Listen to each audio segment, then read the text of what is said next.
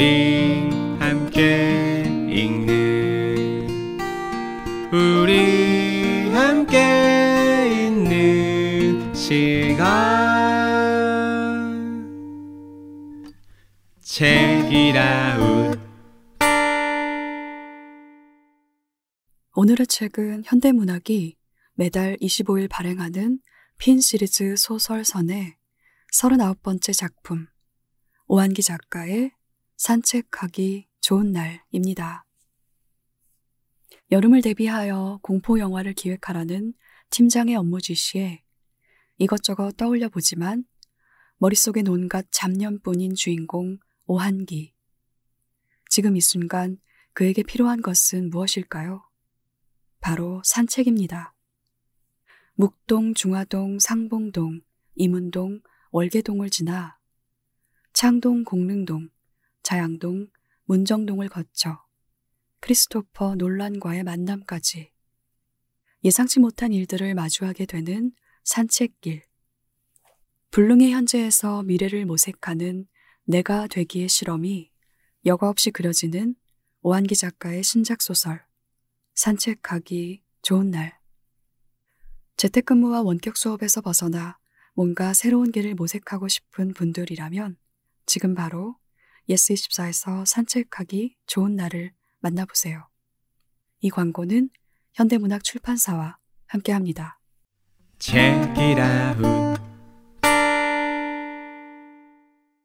안녕하세요. 삼자대책의 한자입니다. 안녕하세요. 삼자대책의 그냥입니다. 안녕하세요. 단호박입니다. 네, 다르방님 삼자대책을 자르고 말씀해 주시는군요. 아니 뭔가 다들 삼자대책 얘기하시길래 네. 약간의 변형을 주는 것도 괜찮겠다 싶어가지고 네네네. 잘라봤습니다. 네, 네. 2주가 정말 순식간에 지나가죠. 네. 시간이 너무 빨리 지나가요. 너무 3월이 빨라요. 됐죠? 3월이 음. 됐고 맞아요. 3월입니다. 이제 또 약간 어리버리 하고 있으면 한 6월쯤 되고 벌써 6월이야 싶으면 이제 또 한 9월쯤 12월이 되고 오고. 음, 12월쯤 되고 음, 이제 정신을 차려보면 2023년이 와 있겠죠. 음. 책이라웃을 준비하면서 2주에 한 번씩 방송을 준비하는 거잖아요. 한 달을 이렇게 보름보름씩 쪼개서 시간을 지내니까 시간이 엄청 빨리 지나가요. 그렇죠. 음. 예전하고는 다르게. 음. 힘들지는 않으세요? 어, 네, 그렇게, 네. 점잖게 물어봐 주시면 제가 어떻게 대답을 해야 될까요? 힘들죠? 힘들죠? 어, 세상. 감탄하는 거죠. 두 분은 그동안 오랜 시간 동안 이렇게 방송을 준비하셨겠구나 싶어서, 네. 대단합니다. 하다 보면 어떻게 시간이 흘러가 있더라고요. 네. 네. 그렇지 않습니까? 저희가 뭐 이렇게까지 길게 하리라고 생각을 했겠습니까? 그렇죠. 음. 예, 하다 보니까 이렇게 되었습니다. 네. 이렇게 되어서 오늘의 책 소개를 해볼까요? 네, 네. 좋아요. 오늘은 제가 첫 번째로 책을 소개하겠습니다. 이번에 삼자 대책이 업데이트 되는 날이 3월 11일이죠. 네. 그래서 그날이 2011년에 동일본 대지진이 일어난 날입니다. 아시겠지만, 어, 그래서 후쿠시마를 생각하다가 핵 발전소와 관련된 책을 준비해 보았습니다. 사실은 제가 두 권을 준비를 했는데요. 핵 발전소나 방패장, 방사능 폐기물 처리장에서 발생하는 방사능 오염의 위험성과 더불어서 한 권은 노동의 측면에서 핵 발전소에 접근하는 이야기, 그리고 다른 한 권은 지역 공동체 황 폐 화의 측면에서 생각해 볼 수 있는 이야기, 이렇게 두 권을 준비를 했습니다. 그래서 먼저 노동, 정확하게는 폐로 노동, 원자로를 폐쇄하는 노동에 관한 이야기로 제가 준비했던 것이 이케다 미노루가 쓰고 정세경 번역가가 옮기고 또 두 번째 태제에서 출간한 후쿠시마 하청노동 일지였는데요. 이 책을 2019년에 단호박님이 네. 이미 소개를 하셨더라고요. 누구보다 3년 빠르게. 미리 해버렸습니다. 출간되자마자. 네. 그래서 그거 어제 알았어요, 어제. 그래서 저녁 때 황급히 또 방송도 찾아 들어보았습니다. 그래서 제가 어제 방송도 듣고 그래서 아 이미 소개된 책이라서 오늘은 제가 어, 이 책들에서 어떤 구체적인 내용보다는 관심 있게 보았던 이슈를 중심으로 이야기를 해보려고 해요. 아, 네. 그래서 일단은 음, 오늘 중심적으로 중점적으로 소개할 책은 강은주 저자가 쓴 체르노빌 후쿠시마 한국입니다. 아, 그리고 2011년 벌써 또 산수해야 되는데 10, 12년? 11년 전이죠? 네. 2011 더하기 11. 20. 맞죠? 11년이죠?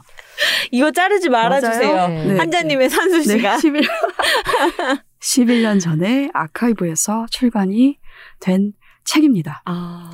근데 상당한 시간이 흐른 거잖아요. 네. 그런데도 이 책을 소개하는데 망설임이 별로 없었어요. 음. 어, 과거에 일어난 사건을 다루고 있는 책이기도 하지만 또 여전히 이어지고 있는 사고이기도 해서 이야기를 조금 해볼게요.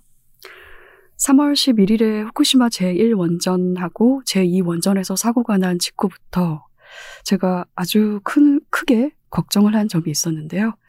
저기서 수습 작업을 누가 하게 될까? 누군가는 거길 수습을 해야 되잖아요. 누가 저기에 들어가서 어떤 일을 하게 될까? 그가 감당할 위험이 대체 얼마나 될지 짐작이 안 되더라고요. 그래서 걱정을 많이 했는데, 체르노빌에서도 그랬고, 또 후쿠시마에서도 초반에 그랬지만, 방사능 에너지가 높은 구역에서는 기계가 작동하지 않습니다. 그러면 방사능 오염 물질을 누가 지울까요? 사람이. 사람이 합니다.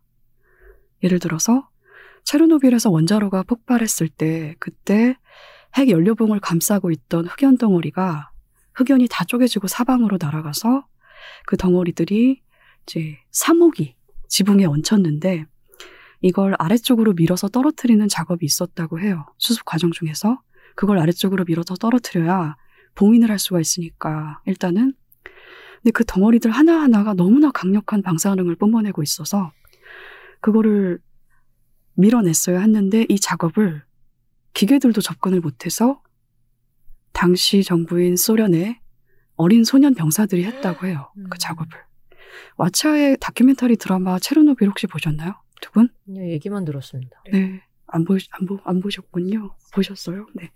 김상훈 선생님은 보셨다고 하시네요.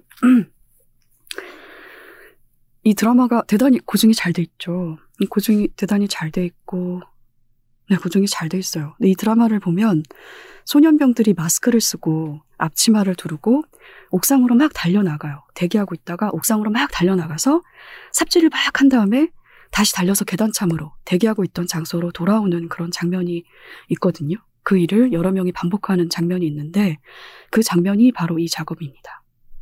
근데 기계- 왜 소년병이에요? 어른도 아니고. 제일 만만하니까. 그래서 기계도 근데 당시에는 어른 소년 뭐 할 것 없이 광부들도 그 작업에 동원이 됐었고 너무나 다양한 계층의 너무나 많은 연령대의 사람들이 그 원전 핵발전소 사고 수습 과정에서 동원이 됐고 또 많이들 고통을 겪고 질병을 앓고 사망을 하기도 해서 아무튼 이 작업을 그 옥상에서 소년 병사들이 했는데 그 작업이 덧댄 앞치마를 두르고 1분씩 작업을 했다고 해요, 한 사람이. 음. 그 이상 머물면 너무나 치명적으로 방사능에 노출이 되는 상황이라서 그래서 시간을 왕복하는데 15초 그리고 45초 동안 삽으로 흑연 덩어리를 밀어가지고 이제 밑으로 떨어뜨리는 작업을 한 거죠. 이렇게 했는데 당시에 3,500명이 투입됐다고 합니다. 그 작업에. 음. 그리고 이때 다수가 그 고농도 방사능에 노출되어서 수년 내에 사망을 했다고 해요. 후쿠시마에서는 초반에 발전소를 덮친 쓰나미 때문에 그때 사람들이 많이 죽었고, 그리고 이후에 사람들이 사고가 난 원전으로 들어가서 폐로 작업을 하는데요. 그러면 이들이 어떤 사람들일까? 저희는 두 분은 어떤 사람들이 들어가서 일을 했다고 생각하셨나요? 당시에? 제가 19년도에 책을 소개했는데 책 내용이 지금 잘 기억이 안 납니다. 네. 아, 그러시구나. 우리 네. 그동안 너무 많은 책을 소개했어. 맞아요. 너무 많은 책이 머리에 담겨서 그럴 수 있죠. 뭐 평범한 사람들이었죠. 노동을 네. 하는 사람들이었고 맞아요. 돈이 평범한 필요했고, 사람들. 뭐 네. 돈이 그 필요한 사람들이 사람들이었겠죠. 네. 저는 사실은 도쿄전력 소유잖아요. 그 원자로가. 음, 네. 그래서 도쿄 전력이라거나 최소한 도쿄 전력이거나 아니면 일본 정부에 고용된 사람들일 것이다. 라는 생각을 했어요. 그런데 하청업체에 고용된 하청 노동자들이었던 거죠. 체르노빌 후쿠시마 한국 이 책을 집필한 강은주 저자에 따르면 핵 발전소는 하청업체가 아니면 돌아가지 않는 상태라고 합니다. 그래서 노동자의 구성을 보면 핵발전소가 들어선 지역의 주민들이 되게 많고, 그러니까 어부나 농부 가 많겠죠. 그리고 일용직을 떠돌아다니는 가난한 사람들, 그냥 작가님 말씀하신 대로 돈이 필요한 사람들, 그리고 음, 이런 사람들이 하청 노동이라는 형태로 핵 발전소에서 일하면서 중저준위 방사능 오염 물질을 처리를 하는 거죠. 우리가 흔히 쓰레기 처리라고 하는 그런 일들을 하는 건데 핵 발전소에서 가장 더럽고 위험하고 그리고 노동 강도가 높은 일을 이분들이 합니다. 일본에서는 이 하청 구조가 8차까지 내려간다고 해요.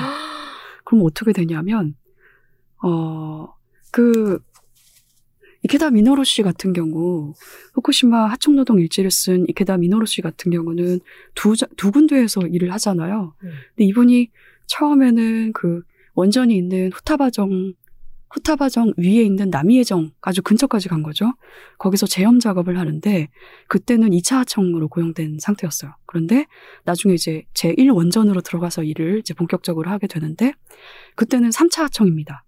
더 위험하고 더 어렵고 더 고된 일인데 돈을 더 적게 받아요. 남이해정에서는 1만 7천 엔인데 이분이 원전에서는 1만 4천 엔을 받았다고 하더라고요.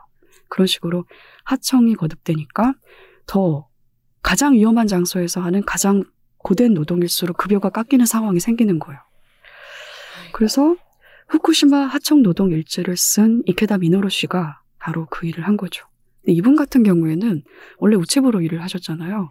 그리고 본인이 이제 정년이 돼서 거길 들어간 건데, 어, 일종의 부채감도 있었을 것 같아요. 어른으로서. 음. 근데 그거라기보다는 초반에는 약간 호기심, 그리고 음. 이제 탐구심? 이런 게 되게 많았던 것 같아요. 내용을 보면. 심지어는 뭐, 일을 하다가도 단가 같은 거 써가지고 지역 신문사에 응모해서 그, 시- 그게 이제 게재가 돼서 또 책에도 실려있고 그렇더라고요. 이렇게 약간은 좀, 이렇게 뭐랄까, 어, 어떤 거대한 사건을 자기가 그 장소에 있고 싶고 목격하고 싶은 아. 그 탐구심도 음. 있고 그런 마음이 있는데 이분이 이제 점점 제일 원전에서 위험한 상황에서 일을 하고 또 거의 책임지지 않는 형태로 이게 수습하는 과정을 이제 옆에서 지켜보고 거기에 본인도 위험에 노출되고 사람들의 목숨이 위험에 노출되고 또 노동자들도 죽기도 합니다. 그런 걸 겪으면서 아 이게 구조의 죄고 구조의 그 사건에 책임을 물어야 한다는 생각을 하게 되고 나중에는 이제 어차피 그 원전 근처에 페로 비즈니스라는 게 이미 형성이 돼 있어서 후쿠시마 원전 근처에 사람이 안 산 거라고 생각을 할 수 있잖아요. 근데 이미 많은 사람들이 거기서 살고 있어요. 이미 원래 살던 분들도 있고 그 노동을 하러 페로 산업에 종사하러 거기 있는 분들이 있는 거예요. 그래서 이케다 미노루 씨가 그러면 이미 있으면 그 사람들이 좀 사람답게 살 수 있도록 환경을 개선해야 되는 거 아니냐. 정부 차원에서 이런 요구를 하기도 합니다. 그래서 점점 더 이렇게 약간 좀 뭐랄까 어 물론 제가 좀 아 그래도 그래도 좀 어른으로서 조금 조금 더 조금 더 좀 생각했으면 하는 그런 면들이 있기는 했는데 그래도 점점 더 성장해가는 면이 있어서 저는 이 일지를 대단히 재미있게 읽었거든요. 그런데 제가 이 책을 읽기 시작한 이유가 저기서 누가 어떤 노동을 하게 될까라는 걱정 때문이었다고 앞에서 말씀을 드렸잖아요.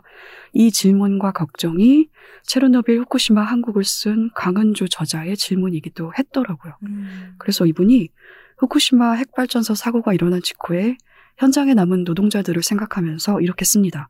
무엇 때문에 그곳에 남아 무엇을 위해 누가 저지른 일을 처리하고 있는 걸까? 라는 질문을 하게 된 거죠. 체르노빌 후쿠시마 한국의 구성은 매우 단순합니다. 세 장소에 대한 내용이에요. 세 장소. 그리고 두 가지 사건과 그리고 얼마든지 일어날 잠재 가능성이 있는 사건의 가능성이 있는 한국이라는 장소에 관한 이야기이고요. 첫 번째 챕터인 체르노빌에서는 1986년 4월 26일에 일어난 체르노빌 핵발전소 사고, 그리고 그 사고의 과정과 수습 과정, 영향을 서술을 하고, 두 번째 챕터인 후쿠시마에서는 2011년 3월 11일 후쿠시마 핵발전소의 사고 과정, 그리고 원인을 다룹니다. 세 번째 챕터인 한국에서는 무슨 내용을 다룰까요? 뭔가를 시뮬레이션 할 필요가 없이 이미 너무나 위험한 조건들이 갖추어져 있어서 그 조건들을 설명을 합니다. 2011년까지 그 책이 2011년에 나왔기 때문에 그때까지의 한국 내 핵 발전소 상황을 짚어봅니다. 책을 시작할 때 이분이 원자력 발전소라는 말부터 교정을 하고 시작을 해요. 원자력이 아니라 핵 발전소다. 라고 얘기를 합니다. 그래서 저는 가급적 핵 발전소라는 말을 사용해서 이 책을 설명을 해보려고 해요. 제가 어, 이 책에서 오늘 소개할 내용이 한국의 상황이지만 체르노빌과 후쿠시마의 사고 개요를 대단히 잘 정리한 책이라서 음. 꼭 추천을 하고 싶고 그리고 이 책에서 제가 특히 관심 있게 읽은 내용은 한국에서 핵 발전소와 방패장 부지를 선정하고 세우는 과정에서 그 지역 공동체가 어떤 일을 겪었는가, 어떻게 파괴되고 황폐화되었는지를 보여주는 내용들이었습니다. 한국의 핵발전소를 생각하면 저희가 떠올리는 지역들이 있잖아요. 두 분은 어디 어디 떠오르세요? 월성? 월성, 네. 월성, 그리고 고리. 아, 고리도 많이 떠오르시죠? 네. 부산시 기장읍 고리에 있는 그리고 효암리에도 걸쳐서 있는 고리 그리고 경북 경주에 있는 월성 울산광역시 울주군에 있는 새울 경북 울진에 있는 한울 전남 영광에 있는 한빛 이런 지역에 현재 원전이 가동되고 있습니다. 25기가 그런데 이 지역들 말고도 더 있어요. 양산, 영덕, 고창, 해남, 보성, 안면도, 고성, 영일, 장흥, 양양, 삼척, 인천, 군산, 부안, 포항 음. 이렇게 많은 지역들이 핵발전소와 방패장이 들어서는 과정에서 갈등을 겪었고 지역 공동체가 완전히 붕괴되는 고통을 겪었다고 합니다. 이 책은 대표적으로 서울이겠죠. 그런 대도시에 값싸고 편리한 전기를 공급하는 과정에서 이 도시와 마을들이 어떤 일을 겪었는지를 말해 줍니다. 예를 들어서 안면도가 겪은 일인데요. 안면도 항쟁이라는 챕터가 있어요. 혹시 두 분은 그런 말을 들어본 적 있으세요? 없습니다. 없으세요? 1990년에 일어난 일입니다. 90년부터 93년 사이에. 저도 사실을 잘 몰랐어요. 1990년 11월 3일 조간신문에 안면도에 핵폐기장이 건설된다는 계획이 발표됩니다.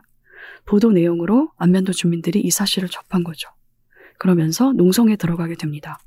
상가를 닫고 어부들이 바다로 나가지 않고 초중고 학생들은 등교를 거부하고 이장단 42명이 사표를 제출하고 면사무소 농협 직원들도 검은 리본을 달고 일하고 그래서 안면읍의 행정 업무가 중지됐다고 해요. 그리고 청년에는 무기한 단식 농성을 했고요. 11월 6일엔 주민들이 행진을 해서 안면도하고 육지를 잇는 다리까지 이르는데 거기서 경찰 병력을 만나서 최루탄을 맞습니다. 또 그 다음 날은 다음 날인 7일엔 초중고 학생 3천여 명이 걸기 대회에 참가를 합니다. 8일엔 분위기가 더 험악해지면서 경찰이 안면도 안에 경찰서에 있는 무기고를 비우고 그 무기들을 육지로 옮기기까지 했다고 해요. 그리고 주민들이 무장한 상태로 경찰과 대치하는 상황도 벌어집니다.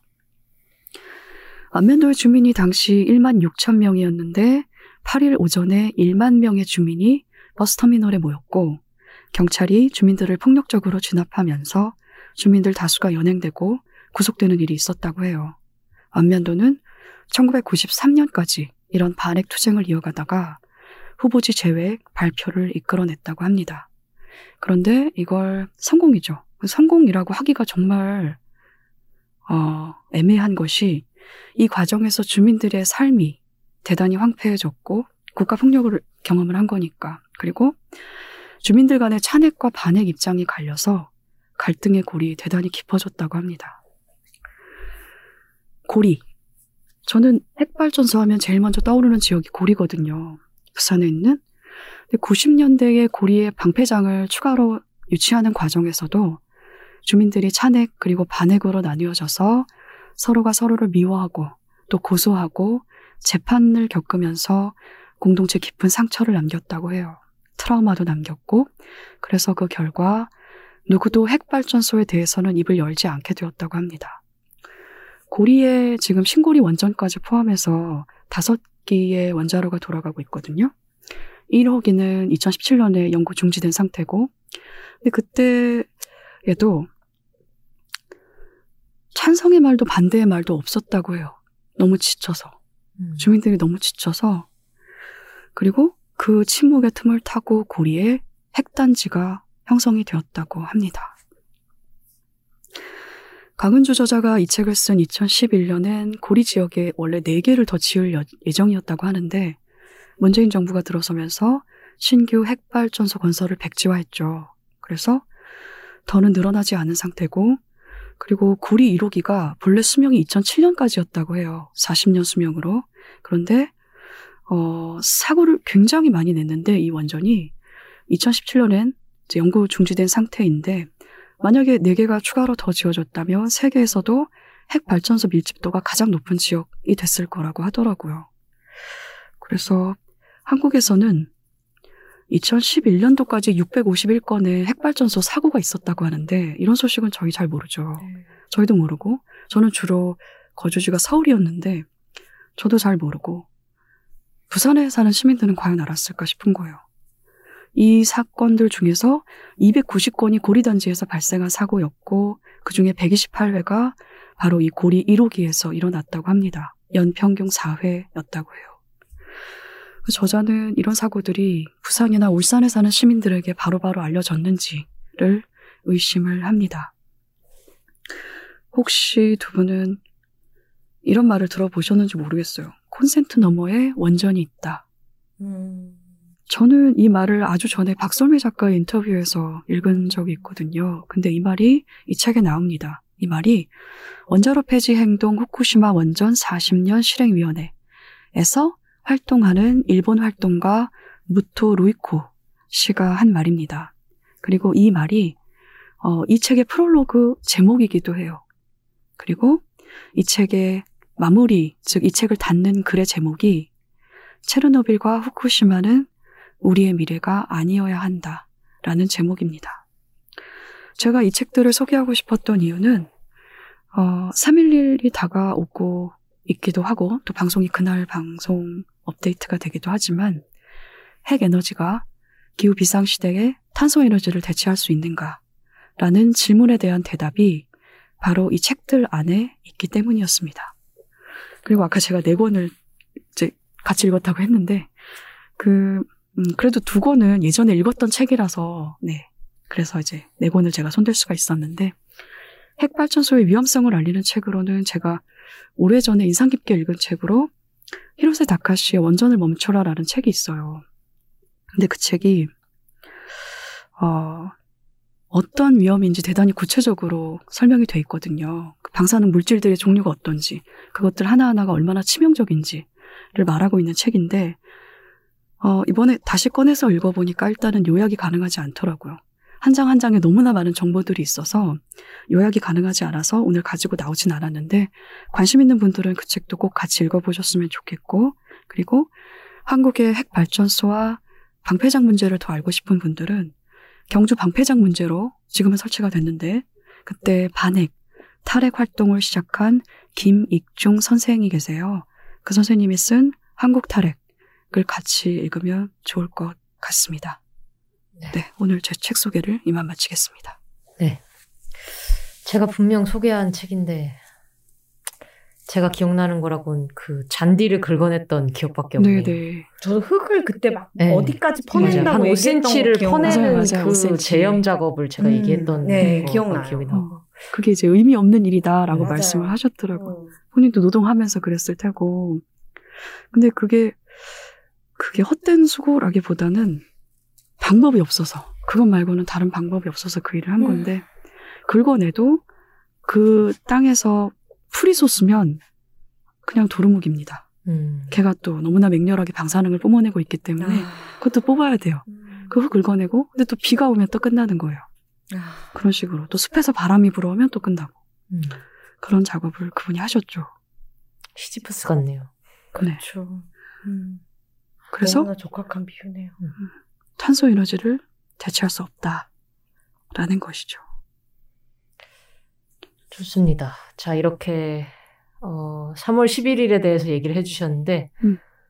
제가 가지고 온 책은 또 3월 11일과 연관이 되어 있습니다. 네. 왜냐면, 아이쿠. 이 방송이 될 때쯤이면 우리나라의 대통령이 정해져 있을 거기 때문이죠. 네. 어떻게 연결이 될까요? 대통령에 관련한 책은 아니고요. 정치에 관한 책이라고 읽으면 좋을 것 같아요. 음. 오늘 단호박이 가지고 온 책은 혐오와 대화를 시작합니다라는 제목의 책이고요. 작가는 웨즐렘 제키지입니다. 이 작가는 쿠르드인 부모 밑에서 태어나서 터키에서 태어났습니다. 근데 그러고 나서 덴마크로 이주를 했어요. 그러니까 쿠르드족 터키 덴마크인 이민자인 거죠. 그래서 음. 2007년, 2007년부터 2015년까지 덴마크 국회의원으로 일했는데 음. 소수민족 여성으로는 덴마크에서 최초로 국회의원이 된 사람이라고 합니다. 어. 이분이 국회의원을 할때 어, 혐오 메일을 엄청나게 받았대요. 간단한 걸로는 이제 너 같은 파키가 국회의원을 할 수 없다. 음. 파키는 파키스탄의 준말인 것 음. 같아요. 그래서 파키스탄인뿐만이 아니고 그 이슬람족 혹은 무슬림을 통칭하는 어떤 비하의 언어인 것 같습니다.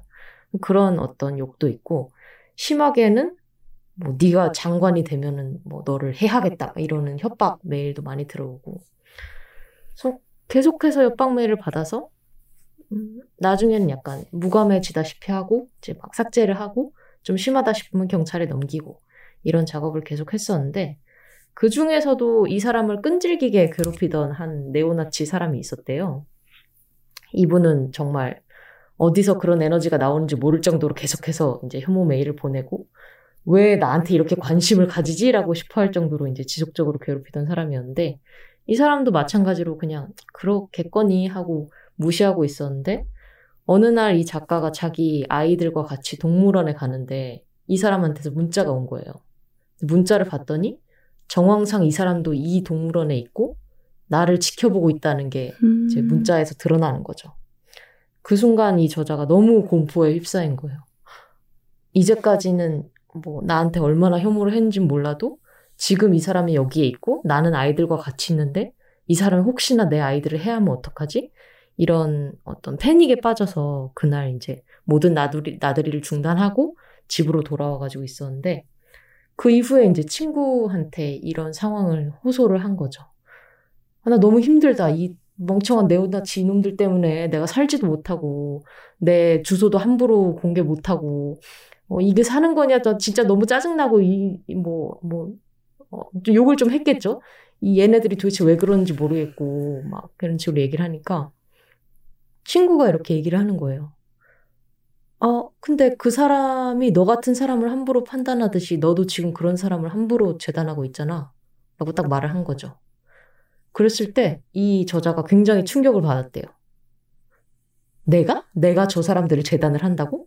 쟤는 나한테 이런 일을 했는데 내가 지금 저 사람들을 차별하고 있다고? 나는 진보고 나는 소수 민족인데 내가? 이 내가? 음. 라는 생각이 든 거죠.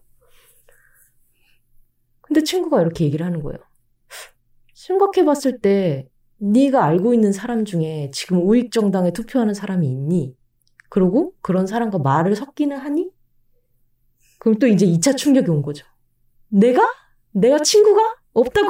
이런, 이런 생각이 든 거예요. 그래서 이게 계기는 아니었지만 이것을 토대로 계속해서 아, 이 사람들과 나는 어떻게 소통이 될 수 없고 이 사람들과 나는 전혀 다르다. 라는 생각을 어떻게 하면 탈피할 수 있을까라는 생각에 무시무시한 프로젝트를 진행을 하게 됩니다. 이 사람들을 나한테 이런 메일을 보낸 사람들을 직접 만나서 같이 커피를 마시고 대화를 해보자. 아, 그래서 저는 세상에. 벌써 심장이 막 빨리 뛰는 아, 것 같아요. 진짜 어떡하지? 그래서 이 책의 내용이 그건가요? 네. 그 사람들을 만난 네. 대화 내용. 아, 맙소사. 만나서 커피를 마시면서 대화를 하는 아. 내용입니다. 그렇군요. 근데 그 나에게 혐오 발언을 일삼는 그 사람들만 만나는 게 아니에요. 음. 극우와 극좌와 음. 무슬림인과 기독교인과 동양인 이민자 덴마크인과 백인종 덴마크인을 다 만납니다. 음. 자, 1차 접촉은 대인족 덴마크인들이었는데요. 대인족이라고 하면은 이제 북유럽계 바이킹이라고 음. 불리는 흔히 이제 덴마크에서 계속 나고 자란 백인종 덴마크인들을 가리키는 말인 것 같아요. 먼저 만난 사람들이 지미입니다. 지미는 로네라는 아내랑 같이 만나겠다고 얘기를 해요. 그걸 보고 나서 저자가 1차로 약간 놀랍니다. 왜냐면 이제까지 이 사람은 나한테 파키스탄들은 다 자기네 나라로 가야 되고 이런 얘기를 하는데 막상 만나자고 하니까 갑자기 아 그러면 내 아내랑 같이 만나야겠어 하는 식으로 음. 약간 유순해진 느낌이 드는 거예요. 우리한테 짱세 이런 건가? 너 우리한테 맞고 간다. 조심해. 그래서 지민의 집에 초대를 받아서 이제 지미의 아내 로네와 지미가 키우는 강아지 한 마리를 같이 음. 만나게 돼요. 이 사람은 육체 노동자로 25년 동안 쓰레기 수거를 한다든지, 목수로 산다든지, 미장이 일을 한다든지, 농부를 한다든지, 육체를 계속 쓰는 일을 계속 해온 사람이에요. 그래서 이야기를 합니다. 커피를 마시면서. 나는 요새 덴마크 의회가 부자 감세를 한다는데 그거에 동의할 수 없다. 라면서 또 이제 정치인들을 막 욕하기 시작해요. 그래서 웨슬렘도 동의를 합니다. 그렇죠. 보수 정당들 다 진짜 나쁜 놈들이에요. 하면서 계속 이제 부자 감세를 막 공감을 하고 정치인 욕하는 것에 아 뭐 그렇게 생각하실 수도 있죠 라고 이야기를 하다가 대화 주제가 무슬림으로 흘러가니까 의견이 이제 갈리기 시작합니다. 이 지미가 생각하기에는 무슬림이 우리 혜택, 그러니까 내가 계속 덴마크에서 살았고 나는 대인족으로서 덴마크를 소중하게 여기는데 무슬림이 우리 혜택을 뺏어가고 있다. 덴마크는 점점 무슬림에 의해서 점령을 당하고 있다. 그래서 이 저자가 물어보는 거죠. 어떤 식으로 이제 무슬림이 덴마크를 점령하고 있다고 생각하나요? 그랬더니 이제 예시가 나오는 거예요. 나는 주택 공급을 위해서 대기 명단에 이름을 올려놨는데 어느 틈엔가 무슬림들이 와가지고 항상 그 주택 대기 명단에서 더 위에 올라가더라. 그래서 그 주택을 뺐더라. 음. 하고 이제 그 지역에서 수영팀이 혼성으로 하고 있는데 무슬림들이 와서는 우리는 혼성으로 수영할 수 없으니 여성 전용 수영팀을 만들어야겠다 하면서 무슬림 여성 전용 수영팀이 만들어지더라. 이런 식으로 얘기를 하는 거죠. 그래서 이 저자는 나름대로 이제 얘기를 합니다. 아, 제가 듣기로는 혹은 제가 아는 정보에 의하면 그것은 무슬림 여성 전용이 아니라 여성 전용 팀인 거고 여성 전용 스포츠 팀이 생기는 건 좋은 일이라고 생각한다. 당신도 그렇게 생각하지 않습니까? 그러면 이제 그거는 동의를 하는 거예요. 그렇다. 여성 팀이 생겨지는 건 좋은 일이다. 하지만 무슬림들이 이렇게 만들어가지고 자기네들끼리 하는 거는 나는 나쁘다. 그리고 실제로 그런 일이 벌어지고 있다. 라고 하면서 계속 이야기를 하는 거예요. 그런 결론은 우리가 자주 보는 결론이 됩니다. 서로 입장이 있어요. 그리고 서로가 서로의 입장을 뒷받침해 줄 만한 통계와 증거들이 있어요. 그 증거들을 계속 이제 서로 서로 이야기를 하는 거예요. 내가 아는 증거로는 이게 있다. 아, 근데 제가 생각하는 증거로는 이렇게 있습니다. 아니다. 내 옆에 있는 사람들은 이걸 봤다더라. 하는 식으로 이야기를 하니까 궁극적으로 내 관점을 이 사람한테 얘기하는 게 아니라 내 관점이 옳다. 그 증거는 이거다라고 그냥 계속 증거 던지기가 되고 있다, 있었다는 거예요. 그렇게 1차적으로 이제 대화가 끝납니다. 그리고 두 번째로 만난 사람은 킴인데요. 이 사람 집에 이제 또 초대를 받아서 갔더니 덴마크 국기가 정말 여기저기 걸려 있는 거예요. 뭐 책상에도 있고 부엌에도 있고 저기도 있고 그래서 저는 읽으면서 아 우리나라로 치자면 태극기 부대 같은 사람인가라고 생각을 하고 있었어요. 근데 이분은 일을 하다가 이제 산업용 파쇄기에 이제 몸이 들어가면서 산업재해를 받은 사람이었고요. 8년간 재활을 하고 한 20년 정도 보조금을 받아서 생활을 하고 있던 사람이라고 합니다. 들어가서 이제 대화를 하는데 이 킴은 저자를 막 칭찬을 하는 거예요. 아, 당신은 한결같고 입장을 매우 강렬하게 고수를 한다. 정치인으로서 매우 좋은 사람이다. 그래서 이제 저자가 약간 혼란이 오기 시작한 죠. 어, 나, 나한테 욕을 할 때는 언제고 왜 자꾸 나를 칭찬하지? 그랬더니 그 말의 결론인 즉슨 뭐냐면 당신은 정말 훌륭한 사람이니까 터키로 돌아가서 터키의 인권 향상에 기여해라가 된 거예요. 음. 그래서 이제 저자가 약간 어, 아, 그, 아, 그, 저 근데 저는 어, 터키인이 아닌데요. 그랬더니 이제 이 킴은 아니야. 당신은 터키로 가야 돼. 당신은 터키인이야. 그래가지고 음. 이제 저자가 또 얘기를 합니다. 아, 나는 쿠르드족이고 터키에서 오긴 했는데 나는 터키의 시민권조차 없다. 터키랑 나는 상관이 없다. 그랬더니 이분이 침묵을, 침묵을 하다가 난감하네요. 라고 말해요. 그러고 나서 이제 또 이야기를 하게 됩니다. 이킴도 비슷한 일화랑 비슷한 증거를 갖고 있어요. 자기가 살고 있는 지역의 무슬림들이 이제 규칙을 잘 안 따른다. 그리고 함부로 행동한다. 그렇기 때문에 나는 이 무슬림인들이 덴마크에서 나갔으면 좋겠다. 이런 이야기를 합니다.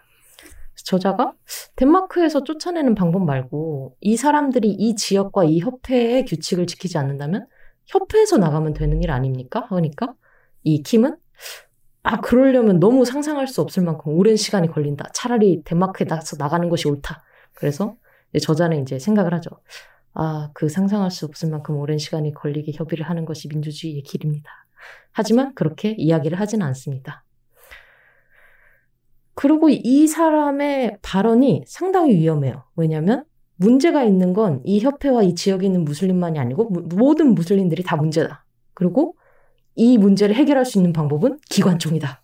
이런 식으로 이야기를 하는 거예요. 계속 이야기를 합니다. 어디까지 협의가 되냐면, 아, 우리는 서로 의견이 다르네요. 까지는 협의가 돼요. 의견을 좁힐 수는 없었어요. 바뀌지는 않았고, 이 사람도 그냥 자기가 생각하던 일을 그대로 이야기를 하고, 저자도 자기가 생각하고 있는 바를 그대로 이야기를 합니다. 그 저는 그런 대화를 들으면서 지금 너무나 가슴이 꽉 음. 누가 심장을 꽉 엉켜주고 있는 것 같은 게 그게 의견입니까? 난 잘, 그러니까 이게 너의, 너의 생각은 의견이, 뭐 생각도 아니고 의견도 아니라가 아니라 기관총으로 싸서 없애버려야 한다는 것이 의견이 되어야 합니- 됩니까? 난 이게 정말, 이것 음. 자체가 지금 의심스러워서 너무나 가슴이 답답하네요.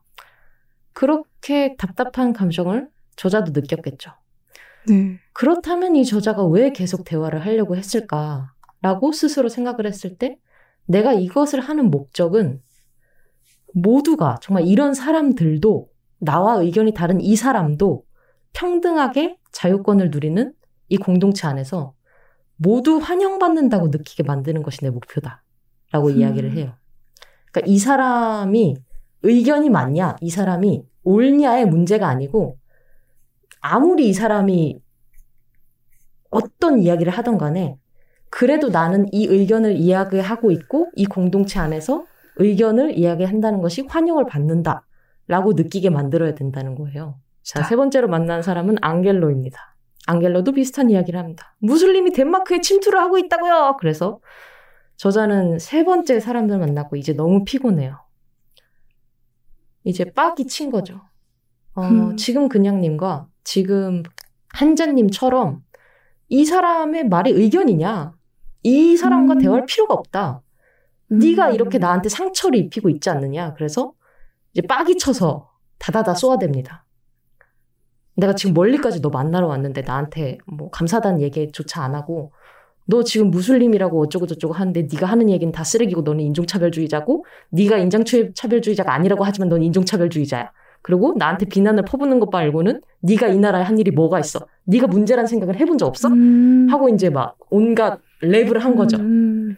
지금 두 분이 답답해 하는 것을 그냥 다다다다 합니다. 음. 앙겔로가 약간 당황한 눈치를 보여요.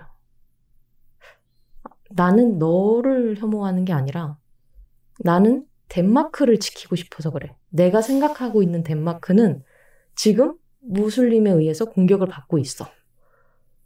그러고 음. 둘은 침묵에 쌓입니다. 그리고 저자는 생각해요. 어쩌다 이렇게 당신과 내가 이렇게 멀게 느껴지는 거죠? 그러고 나서 둘 다 누구도 이긴 기분이 들지 않아요.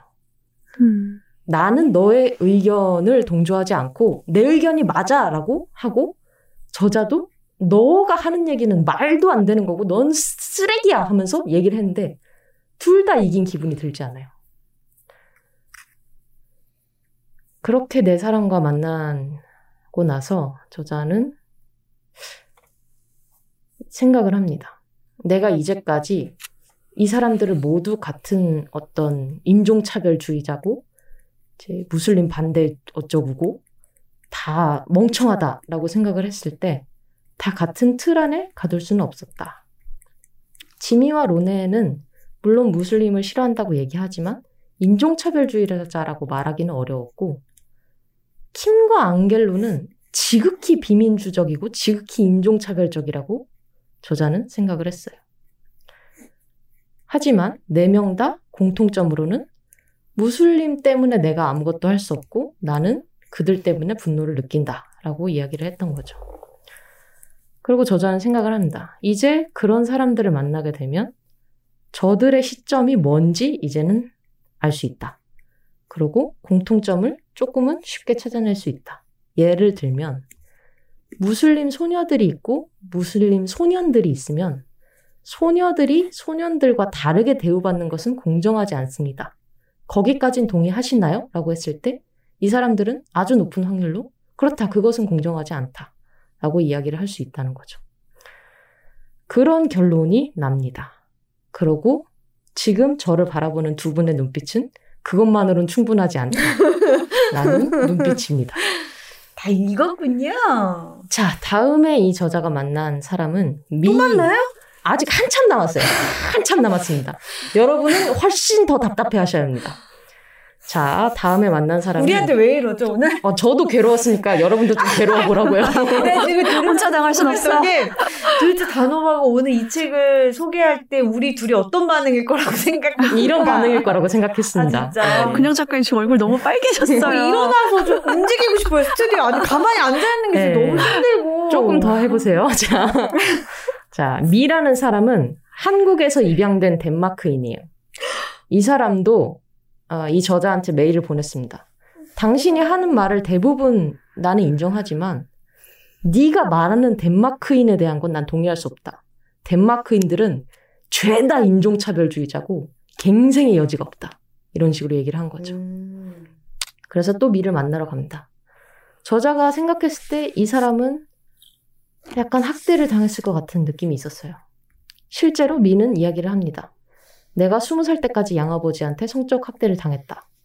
그리고 대인족 덴마크인들은, 그러니까 백인종 덴마크인들은 모두 인종차별주의자였고 나에 대해서 모두 차별을 가했다. 라고 이야기를 합니다. 저자는 아, 꼭 모든 덴마크인들이, 모든 백인 덴마크인들이 그런 건 아니에요. 라고 얘기를 하면서도 끝까지 그 주장을 하진 못해요. 왜냐면, 미가 고통을 받았던 건 사실이고, 그런 고통을 받은 사람한테, 그렇지만 네가 생각하고 있는 건 편향적이고, 그 편향에 대해서 너는 책임을 져야 한다라고 말할 수는 없었기 때문이에요. 음. 그러고 음. 이제 또 다른 사람을 만나러 갑니다. 이번에는 이민자 10대들을 만나러 가요. 이 사람들은 어, 실명이 밝혀지면 안 되기 때문에 다 가명 처리됐는데요. 압둘과 칼리드와 나지브와 뭐 나비드 같은 친구들입니다. 이 친구들은 아주 별로 안 좋은 동네에서 항상 어슬렁거리는 불량 청소년에 가까워요.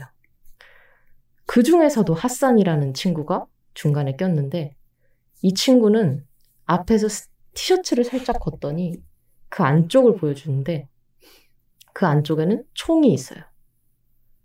그래서 다른 친구들이 말립니다. 너 지금 뭐 하는 거야? 이 사람은 국회의원이었고 뭐 어디였고 너 이런 거 하면 안 돼? 라는 식으로 막 서로 막 이야기를 하는데 어떻게 보면 파워 게임인 거죠. 네가 아무리 잘난 사람이라고 하더라도 나는 세고 너는 이 안에서 우리의 룰을 따라야 된다. 이런 식으로 보여주는 파워 게임이었고 이 파워 게임에서 지면 안 된다는 생각이 저자는 들었습니다. 그래서 이제 위축되긴 하지만 그것을 티를 내려고 애쓰지 않고 이야기를 합니다.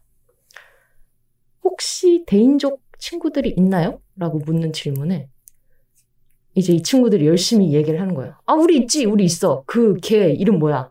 걔 있잖아, 걔. 그 아씨, 걔 이름 뭐였지? 걔. 아, 브라이언. 어, 그래, 브라이언. 야, 우리 브라이언 알아. 이런 식으로 이야기를 합니다.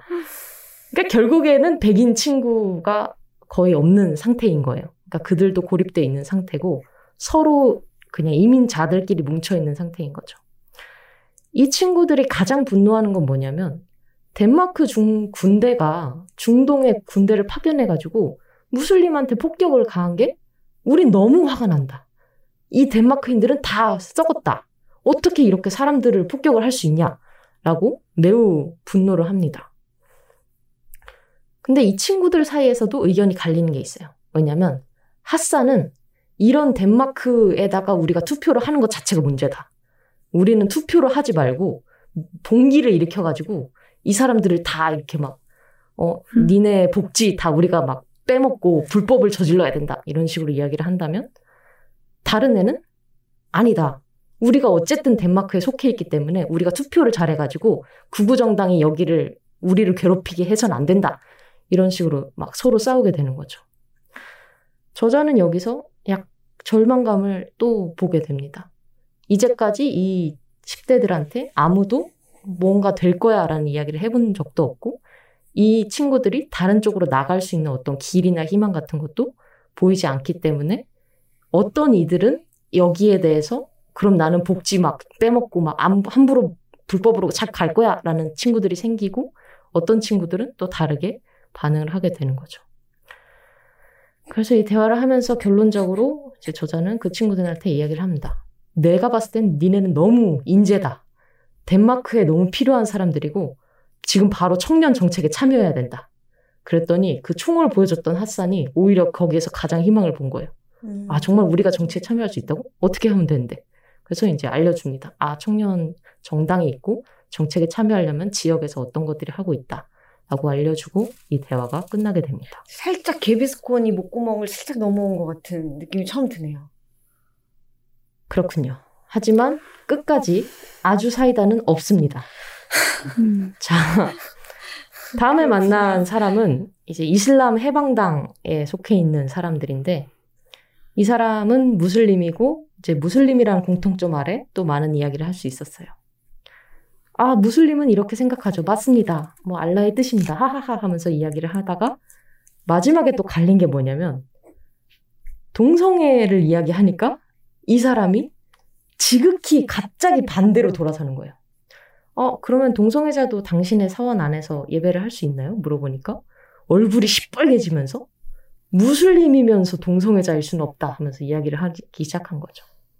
이제까지는 너무 신사적이고 너무 대화를 잘 했다고 생각하는 사람이 어떤 사안에 대해서는 말도 안 되게 나와 다른 의견을 갖고 있는 거예요. 그래서 이제 저자가 또 이야기를 합니다. 이제까지 우리가 이야기한 바에 따르면 신자만이 오직 신자만이 자신의 신분을 무슬림이라고 결정할 수 있는 자기 결정권을 가진다. 거기까지는 그 전에 우리가 이야기를 했고 합의를 했죠. 그랬더니 그 사람들도 동의를 해요. 그렇다. 그러면 동성애자인 사람도 자신이 무슬림이라고 한다면 그 사람도 무슬림으로 받아줄 수 있지 않느냐. 그랬더니 더더욱 이제 화가 나서 이제 소리치게 되는 거죠. 아니다. 그것은 아니다. 무슬림은 어떤 법률이 있고 그 법률에 의해서는 막 하면서 또 이제 동의가 되지 않는 부분이 있습니다. 그래서 이 결론은 보수적인 이런 사람과 논쟁할 때는 그 혼자 그의 주쟁에 맞서려고 하기보다는 중도적인 어떤 종교인과 같이 대화하는 것이 조금 더 편했다라는 결론이 나고요. 그 다음에 이 저자가 만난 사람은 기독교 근본주의자입니다. 몇 명 남았어요? 어, 거의 끝났어요.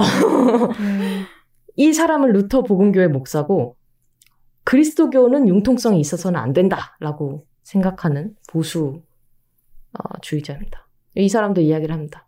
동성애는 죄입니다. 죄, 죄, 죄, 죄, 죄, 죄, 죄, 죄, 죄, 계속 죄 이야기를 써 있어요? 합니다.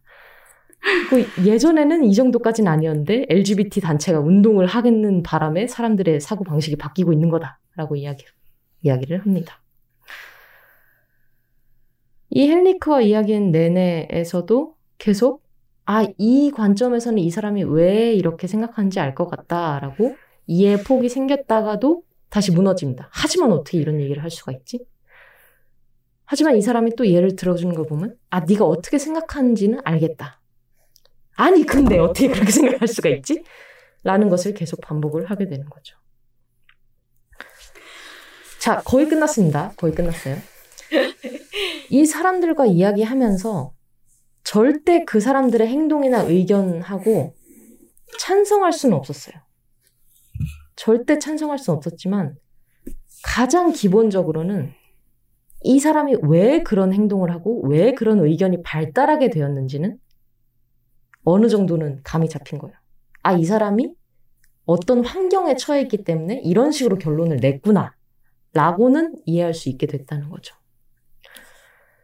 마지막으로 이 저자가 만난 사람들은 그렇다면 이 민주주의 아래에서 대화를 하지 않고 대화가 끊긴 아무리 해도 만날 수 없는 사람들이 대화마저 하지 않으면 어떻게 될까를 두고 이스라엘과 팔레스타인의 사람들을 만나게 됩니다. 근데 여기서 굉장히 무서운 어떤 사건을 하나 겪게 되는데요. 팔레스타인 관계자를 만나려고 이제 문자를 하면서 갔어요. 그러면서 아 호텔 로비에서 기다릴게요 하고 문자를 하는데 경비가 와서 누구 찾으러 왔어요 딱 얘기를 하는 거죠. 그래서 아 누굴 찾으러 왔습니다 그랬더니 그 사람이 막 뭐라 뭐라 하더니 이 사람이 그 사람입니다 하면서 안내를 해준 거예요. 그래서 그냥 그 사람과 얘기를 했어요. 근데 어쩐지 또 이렇게 빙빙 도는 느낌이 들어요. 이 사람은 제대로 이야기를 하고 있지 않다라는 생각이 들어서 뭐 한 30분에서 1시간 정도 이야기를 하고 나왔는데 문자 메시지가 와 있는 거예요. 어디 계세요? 저 도착했는데. 응. 어디세요? 아, 제가 지금 좀 급한 일이 생겨서 죄송하지만 먼저 가봐야 될 것 같아요. 그래서 뭐죠? 저자는 그럼 내가 만난 사람은 누구지? 경비가 뭐가 있군요. 라는 생각이 든 거죠. 뭐 해킹을 당한 건가요? 감시를 당하고 있었나 메시지가? 높은 확률로 그랬을 거라고 지금 짐작을 음. 합니다, 이 저자는. 준비된 내가 이 사람과 거군요. 만나서 대화를 하면 그것조차 안 된다라고 생각하는 사람들이 나를 막았지 않았을까? 라고 예상은 하지만 마지막까지 내가 만난 사람이 누구였는지에 대해서는 이제 뭐 밝혀낼 수 없었고요. 혹은 그다음에 만난 만난- 사람이 네. 자기도 통제받는 상황에서 만나서 안 만난 것처럼 증거를 남기라고 그런 메시지를 남겼을 수도 있겠다는 생각이 이건 어디까지나 상상이지만 네. 그런 상상이 들기도 하네요. 그러니까 이 예시에서 누가 누구였냐, 어떤 파였냐가 중요한 게 아니라 대화조차를 그러니까요. 막는다는 거죠. 음, 그리고 어떤 지역에 가서는 대화를 하려고 만나는 것조차 안 된다. 왜냐면 내가 그 지역에 가면 당장 총을 겨눌 것이기 때문이다. 라고 이야기를 하면서 대화가 없어지면 이렇게 되는구나 라는 것을 이 저자가 음. 깨닫게 됩니다. 계속 답답해 하셨잖아요. 지금도 답답하시죠? 어 아니요 지금은 답답하진 않고 그냥 몇 가지 생각들이 좀 정리가 좀 됐어요. 음. 말씀 듣는 동안에 저는 이분들이 이분이 일단은 그래서 이 경험이 이분에게 무엇을 남겼나 이런 게 좀 궁금한데 음. 조금 전에 말씀하신 내용으로 대답 을 얻은 것 같고 일단 네. 대화가 없는 상태의 마지막 극점이 팔레스타인과 이스라엘이다라는 이야기를 한 거잖아요. 네. 그리고 뭐 만났다는 분들 얘기 들어보니까 그런 혐오나 일방적인 분노나 증오나 이런 것들이 고립인 것 같아요 원인이 음. 그게 뭐 자기와 다른 타자를 만난 경험이 없고 그리고 다른 의견과 접할 기회가 없고 그리고 혹은 아까 한국인 한국에서 입양된 분의 같은 경우는 치료받을 기회로부터 고립이 된 거고 그리고 또 정보라거나 경제적이거나 문화적이거나 정치적 자원으로부터 또 고립된 사람들 이런 경우들은 그런 혐오와 증오의 고리에 빠져들 확률이 높다라는 이야기로도 저는 들려요. 음. 근데 이거 관련해서 제가 또 저희 요즘 제가 이 얘기 자주 하는 것 같은데 향모를 따으며 해서 윈디고라는 괴물 얘기했잖아요. 네. 저는 아까 먹어버린? 초반에 음, 입술 먹어버린 그 허기와 욕심 때문에 입술을 먹어버린 탐욕 때문에 그런 괴물이 근데 어떤 외, 외계에서 날아온 존재가 아니라 그냥 이 세계 일부거든요. 이 세계 일부인데 그때 원주민들이 그 괴물에 대항하는 방법이 그거잖아요. 대응하는 방법이 어둠을 직시하고 인정하되 양분을 주지는 말 것. 제가 아까 그게 의견입니까 라는 이야기도 했지만 기관총으로 쏘고 싶다는데 저 인간적으로 반응은 그렇게 나오지만 그렇지만 그렇다고 닥치라는 게 아니라 물론 기관총을 쏘겠단 말은 닥쳐야 되지. 그, 막, 닥쳐, 그러니까 그런 난폭한 의견을 가진 또, 누가 들어도 그냥 혐오일 수밖에 없는 그런 표현들을 닥치라, 라거나 뭐, 그런 말들을 하는 사람, 그런 입장을 항상 있으니까 양분을 주지 않는 게 대단히 또 중요할 것 같다는 생각이 들면서 윈디고 생각이 다시 났어요. 그래서 제가 마지막에 말씀드리겠다고 하고 여러분을 계속 답답하게 했던 이유는 뭐냐면 이 저자는 기본적으로 대화만이 그리고 토론만이 논의만이 민주주의를 살릴 수 있는 길이다라고 주장을 하고 있거든요. 근데 그것이 폭력적인 사람을 혹은 폭력으로 그 의견을 관철하려는 사람과 대화를 해야 된다는 건 아니에요. 이렇게 그 음. 대의 명분 때문에 다른 사람을 해치려는 사람을 만날 때는 대화로는 할 수 없고 그런 사람은 위험하기 때문에 위험한 사람으로 대해야 한다라고 음. 이야기는 합니다. 하지만 민주주의는 너무 답답해. 이 놈들을 내가 같이 살아야 된다고 하는 사람들조차 당신만큼 당신의 적에게도 표현의 자유가 있고 그가 폭력에 호소하지 않는 한 그 표현을 할 자유가 있다. 라고 계속해서 이야기를 하는 거죠. 아무리 정말 내가 정말 동의할 수 없는 인권적으로 이상한 이야기를 하는 사람일지라도 그 사람이 폭력을 그 의견을 관철하기 위해 사용하지 않는 이상은 그 사람의 말을 들어줘야 된다는 거예요. 근데 그런 분들이 대부분 이게 남에게 폭력이 되는지 아닌지를 생각을 하나요? 난 그것도 약간 의심스럽네. 그리고 그러면 이거는 거칠게 말하면 혐오 표현을 할 자유가 있다는 얘기인 거잖아요. 그렇게 해도 될 수 있는 결론 아닌가요? 그렇게 했을 때 가장 제가 충격을 받았던 부분은 뭐냐면 너희 쪽이 지금 나랑 대화를 할 생각이 없지 않냐 라는 생각을 양쪽이 하고 있었던 거예요. 아무리 생각해도 너는 나랑 대화하고 싶은 마음이 아니야 라고 생각을 하는데 그쪽도 이쪽에 대고 아무리 생각해도 너는 나와 대화를 하고 싶은 마음이 없어. 너는 그냥 네 의견을 주장하고 싶을 뿐이야. 라고 생각을 하게 된다는 거죠. 그래서 저는 너무, 너무, 너무 힘든 일이라고 생각을 했어요. 음, 내가 정말 민주주의를 원하는 게 맞는 건가? 라는 생각까지 했어요. 내가 이- 저런 사람들과 대화를 해야 되는 게 맞는 걸까? 저 사람들의 표현의 자유를 하는 것이 맞는 걸까? 라는 생각이 들었는데, 저자의 주장은 그래요. 어쨌든 검열과 규제만으로는 이 사람들의 의견이 바뀔 리가 없다. 검열하고 구제해봤자 이 사람들은 더욱더 고립될 거고, 이 사람들이 자기 의견에 대해서 말할 수 있거나 아니면 다른 의견에 대해서 말할 수 있는 기회 자체가 검열하고 규제로는 안 된다라는 거죠. 혐오 표현을 자유의 영역 그러 생각하지 않는 게 중요한데 이거는 검열이나 규제가 아니더라도 어떻게 할 수 있는 방법이 있지 않을까요? 그래서 그 과정에 대한 거는 저희가 더 이야기를 해봐야 될 것 같아요. 제 생각에는 이 저자는 무슬림계였고 그 서구에서 지금 한창 문제가 되고 있는 것은 이슬람에 대한 공격 발언을 이것을 표현의 자유로 볼 것인가 아닌가에 대한 문제였거든요. 그래서 이 저자가 이렇게까지 이것을 주장하게 된 맥락에는 제 생각에는 서구 사람들이 이슬람을 공격하는 혹은 어떤 반대하는 의견조차도 우리는 받아들여야 한다. 라고 저는 봤어요. 저자가 그런 네. 주장을 한다고. 네. 음, 그랬을 때 이슬람인으로서 그것을 포용하는 것과 서방인으로서 내가 너를 공격할 자유를 갖겠다라고 하는 건 전 다른 맥락이라고 생각을 하거든요. 이 사람이 이슬람인이고 공격받는 위치에 있기 때문에 내가 먼저 너와 대화를 하고 싶다라는 의견으로서 저는 이 주장을 하고 있다고 생각을 음, 하고 그랬을 때 지금 한국의 상황에서 이 사람이 이야기하는 것은 우리가 이런 얘기를 생각했을 때는 흔하게 혐오 표현을 생각하게 되잖아요. 아니 지금 여기서 저렇게 혐오 표현을 하고 있는 사람조차 저걸 표현의 자유라고 볼 수 있다고? 라고 즉각적으로 우리가 반응을 하게 되지만 저쪽에서는 또 어떤 일이 벌어질지 알 수 없는 거죠. 서방 세계에서 우리가 갖고 있는 정치적 생각과 이쪽에서 벌어지고 있는 사건과는 조금 저는 다를 수도 있다고 생각을 해요. 그렇죠. 그래서 결론적으로는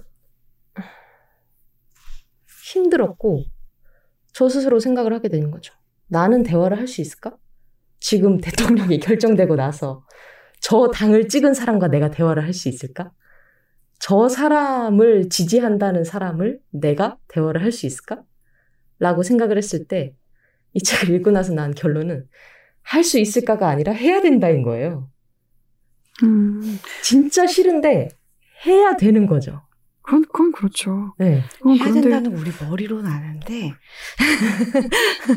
저는 근데 이 저자가 선정한 인터뷰 2의 구성 자체가 뭐랄까 너무나 복잡한 삶들을 네.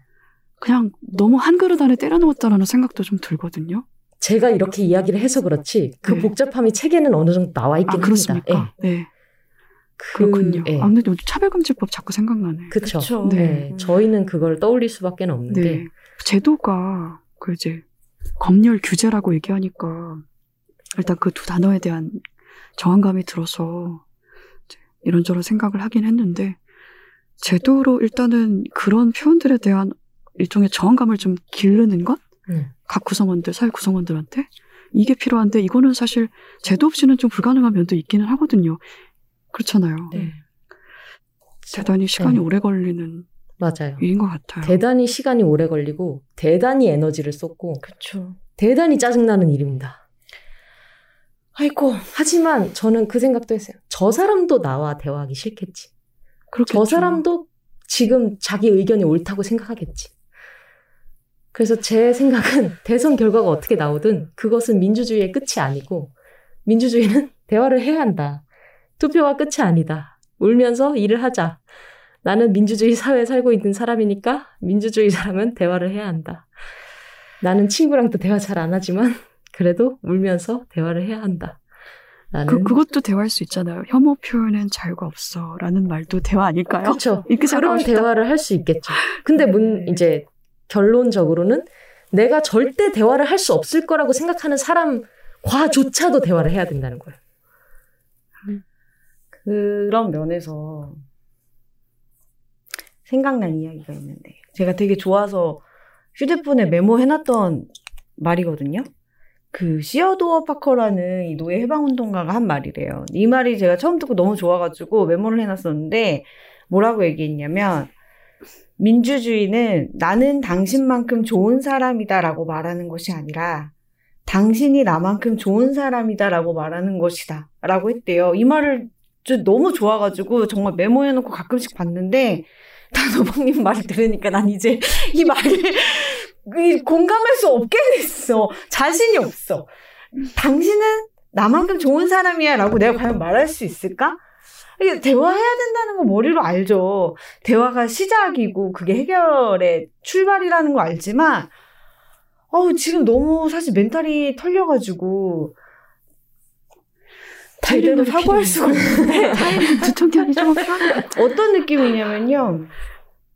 내가 이 정보가 엄청나게 많고 소통이 많은 이 사회에서 되게 애써 노력해서 피해왔던 많은 말들, 긴 시간, 노력해서 피해왔던 말들이 나한테 지금 포화처럼 막 쏟아진 시간이었어요. 맞아요. 맞아요. 그래서 지금 너무 힘들어가지고 사실 음, 잘 말을 할 수가 없네요. 네. 그리고 그래가지고 되게 단호박님한테 내가 되게 적대적인 눈빛으로 계속 쳐다봤는데 죄송해요. 아니에요. 저도, 저도 계속해서. 같은 마음을 가졌어요. 과연, 그러니까 머리로는 안 돼. 이것이 가능할까라는 생각을 저도 계속 하고 있고 지금도 계속해요. 과연 저는- 내가 대화를 할 수 있을까? 네. 하지만 해야 한다는 게 결론입니다. 이분의 성함이 어떻게 된다고요? 웨즐렘 제키지입니다. 웨즐란 제키스? 제키지요. 제키즈? 제키지요. 제키디? 제키지요. 이리 주세요, 책을! 재밌었어! 잠깐! 지금 너무 귀가 제키즈, 제키즈, 제키디. 제키지 웨슬렘 제키지군요. 그러니까 이분이 그 장소들 각각의 장소들에서 어떤 심정이었을지가 계속 상상이 돼서 제가 너무 막 심장이 뛰고 지금 네. 맞아요. 어 그래서 그냥님 작가님 말대로 이제 이 책엔 등장하지 않는 내가 또 따로 내 삶에서 겪은 혐오들이 있잖아요. 그게 또 같이 또 확 상기가 되면서 음. 너무 힘든 시간이었어요. 네. 그리고 그 그럼 차별금지법도 표현의 자유를 억압하니까 하지 말라는 거냐 이런 식으로 생각을 하게 되는 것도 띠지에 어느 정도는 나와 있다고 생각해요. 띠지에는 나는 차별금지법을 찬성하는 무슬림 여성 국회의원입니다. 라는 문장이 나와 있습니다. 그러니까 결론적으로 이 사람이 얘기하는 그 검열과 규제만으로는 안 된다라고 했을 때 그것이 차별금지법을 반대하는 건 아니라는 거죠. 그러니까 이게 뭐가 표현, 표현인데, 다 표현인데, 뭐가 의견이고 뭐가 혐오인지 이 경계조차도 별로 이렇게 뚜렷하지 않은 사람들이 분명히 세상엔 있고. 그렇죠. 그래서 맨 마지막 안 어, 끝났어요? 네, 뒷표지에 나와 있는 말로 네. 끝내도록 하겠습니다. 차이가 차별이 되지 않고 다름이 혐오가 되지 않기 위해 우리가 할 수 있는 유일한 일은 대화뿐이다. 그 계속해서 그러면 혐오 발언이 어떻게 우리한테 그러면 어떻게 혐오 발언을 놔두라는 거냐라고 했을 때 결국에 우리가 할 수 있는 건 대화다. 그렇죠. 그렇겠네요. 거죠. 그것이 혐오입니다라고 이야기하는 것도 대화니까. 네. 그러네요. 네. 자, 여러분들을 이렇게 녹다운 시키고 이렇게 마구마구 정신적으로 때려서 정말 죄송합니다. 괜찮아요. 먼저 맞고 지금 너네도 맞아봐라고 한 거잖아요 우리한테. 참 이거 나쁘다고 해야 될지 이해한다고 해야 될지. 네. 아, 저만 대화할 수 없으니까. 나만 대화할 수 없어. 우리 시작부터 비장하시더니 눈빛이. 네. 아, 자, 아, 그냥님 차례입니다. 네. 오늘 힘겹게 소개를 시작하는 그냥입니다. 지금 잠깐 단호박님을 째려봤어요. 네. 제 탓입니다. 어떡하겠어요. 민주주의가 이렇게 어렵다는 것을. 네. 오늘은 뭔가 삼자 대책이 다크하게 계속 갈 것 같네요. 음, 제가 가지고 온 책도 결코 가볍거나 밝은 내용은 아닙니다. 그래픽 노블을 가지고 왔는데요. 최다혜 작가님이 쓰고 그리신 아무렇지 않다 입니다. 공교롭게도 지금 여기 아무렇지 않은 좋네. 사람은 아무도 그렇죠. 없더라. 다들 살짝 지금 체온이 높아져 있는 상태입니다. 네, 그렇습니다. 네. 최다혜 작가님의 프로필을 보면 이렇게 쓰여 있어요. 5년간 시간 강사로 일했고 10년 넘게 일러스트레이터로 활동했으며 현재는 자기 자신을 위한 그림을 그리고자 노력하고 있다. 라고 되어 있는데요. 왠지 작가님을 떠올리게 하는 인물들이 나오는 그래픽 노블입니다. 세 챕터로 되어 있어요. 크게.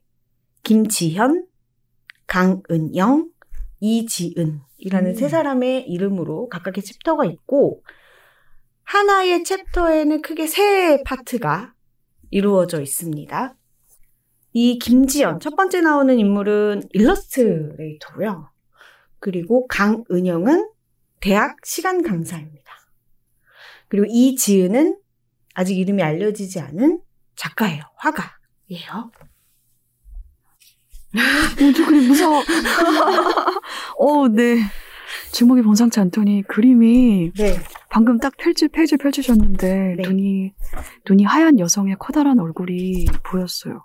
제가 이 책은 딱 두 가지 포인트 에서 정말 빠른 시간에 이건 사야 돼. 라고 음. 생각을 했습니다. 첫 번째는 말씀하신 그 그림인데요. 이 책은 작가님이 직접 그림에 아크릴로 그린 작품들로 채워져 있는데 첫 번째 실린 그림부터가 저는 너무 강렬해가지고 보실래요? 이 사람의 피부톤을 이 컬러를 뭐라고 표현해야 될지 한참을 고민했는데 잘 모르겠어요. 월요일 아침에 출근하려는 직장인.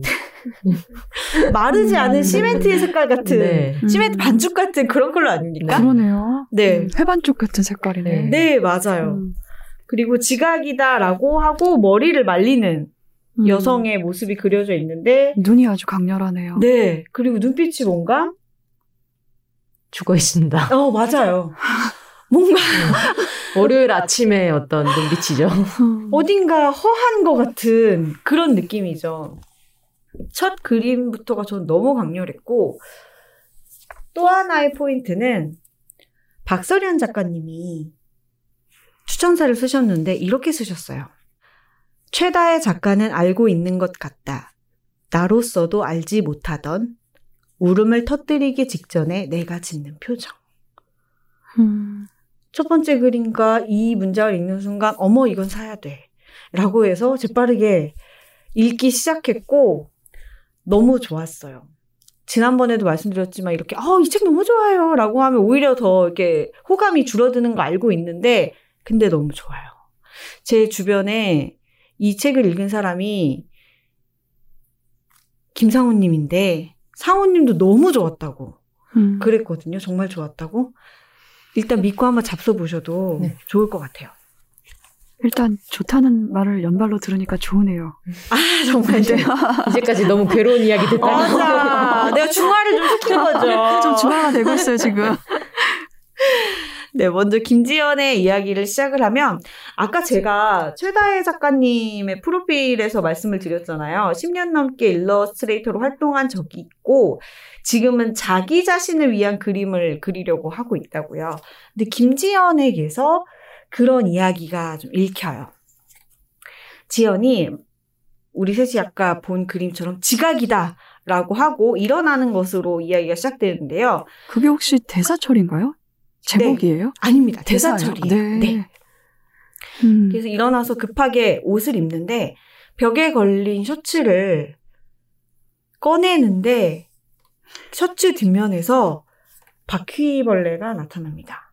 음. 셔츠는 바닥에 떨어지고 봤더니 셔츠 뒤에 바퀴벌레가 우글우글 모여 있었던 거죠. 그러면서 이 아이들이 이제 벽 전면으로 팍 퍼져 나가기 시작해요.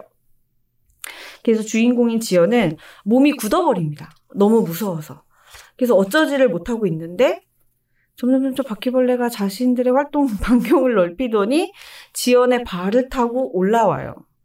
그런데 지연은 어쩌지 못해요. 몸이 그냥 굳고 그냥 딱딱딱딱딱딱 소리가 날 정도로 너무 긴장한 상태예요. 그때 누군가 자신의 이름을 부르는 소리가 들립니다. 김지현 씨! 라고 해서 그 다음 장면은 비명을 지르면서 잠에서 깨는 장면입니다. 음. 꿈이었던 거죠. 네. 아, 정말 싫은 꿈이다. 라고 하면서 잠에서 깨는데, 현실에서는 택배 아저씨가 배달을 오신 거예요. 그래서 택배를 받아보니 자신이 지난달에 마감을 한 작품이 배달이 된 거예요. 배송이 된 거예요. 근데 지연은 이 박스를 열어서 책을 꺼내보지 않고 그냥 한쪽에 밀어둡니다. 그리고 외출 준비를 해요.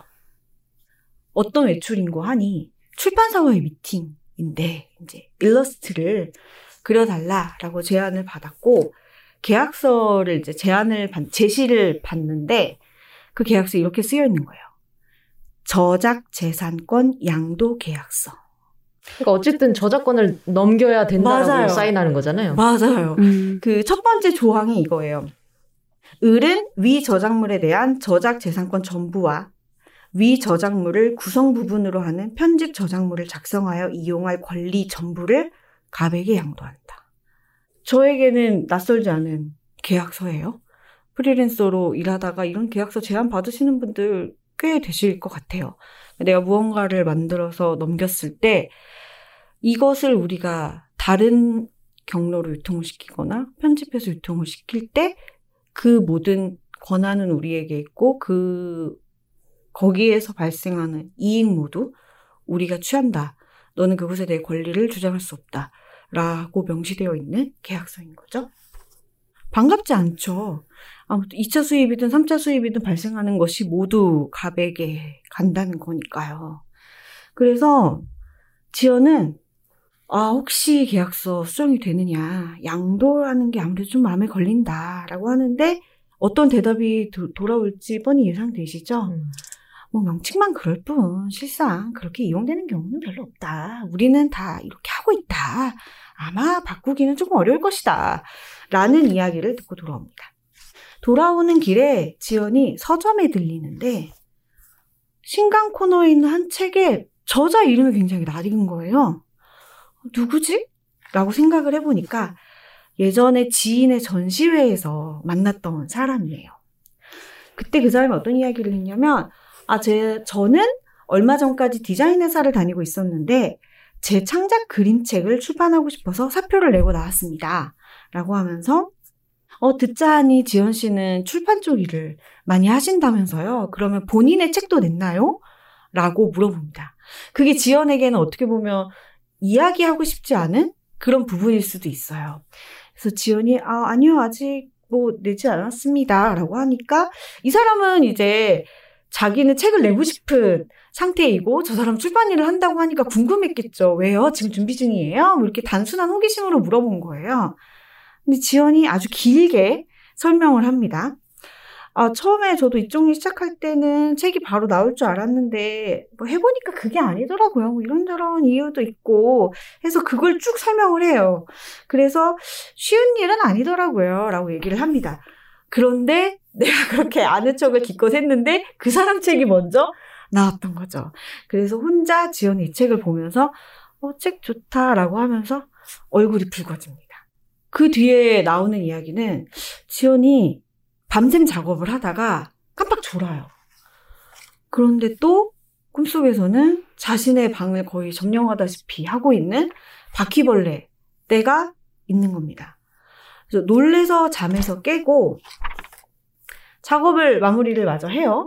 그리고 메일을 보내고 나서 잠깐 잠에 들었다가 다음날 일어나는데 택배가 와 있어요. 그 택배는 뭐냐 하면 이 작품의 처음에 배송되었던 책 있잖아요.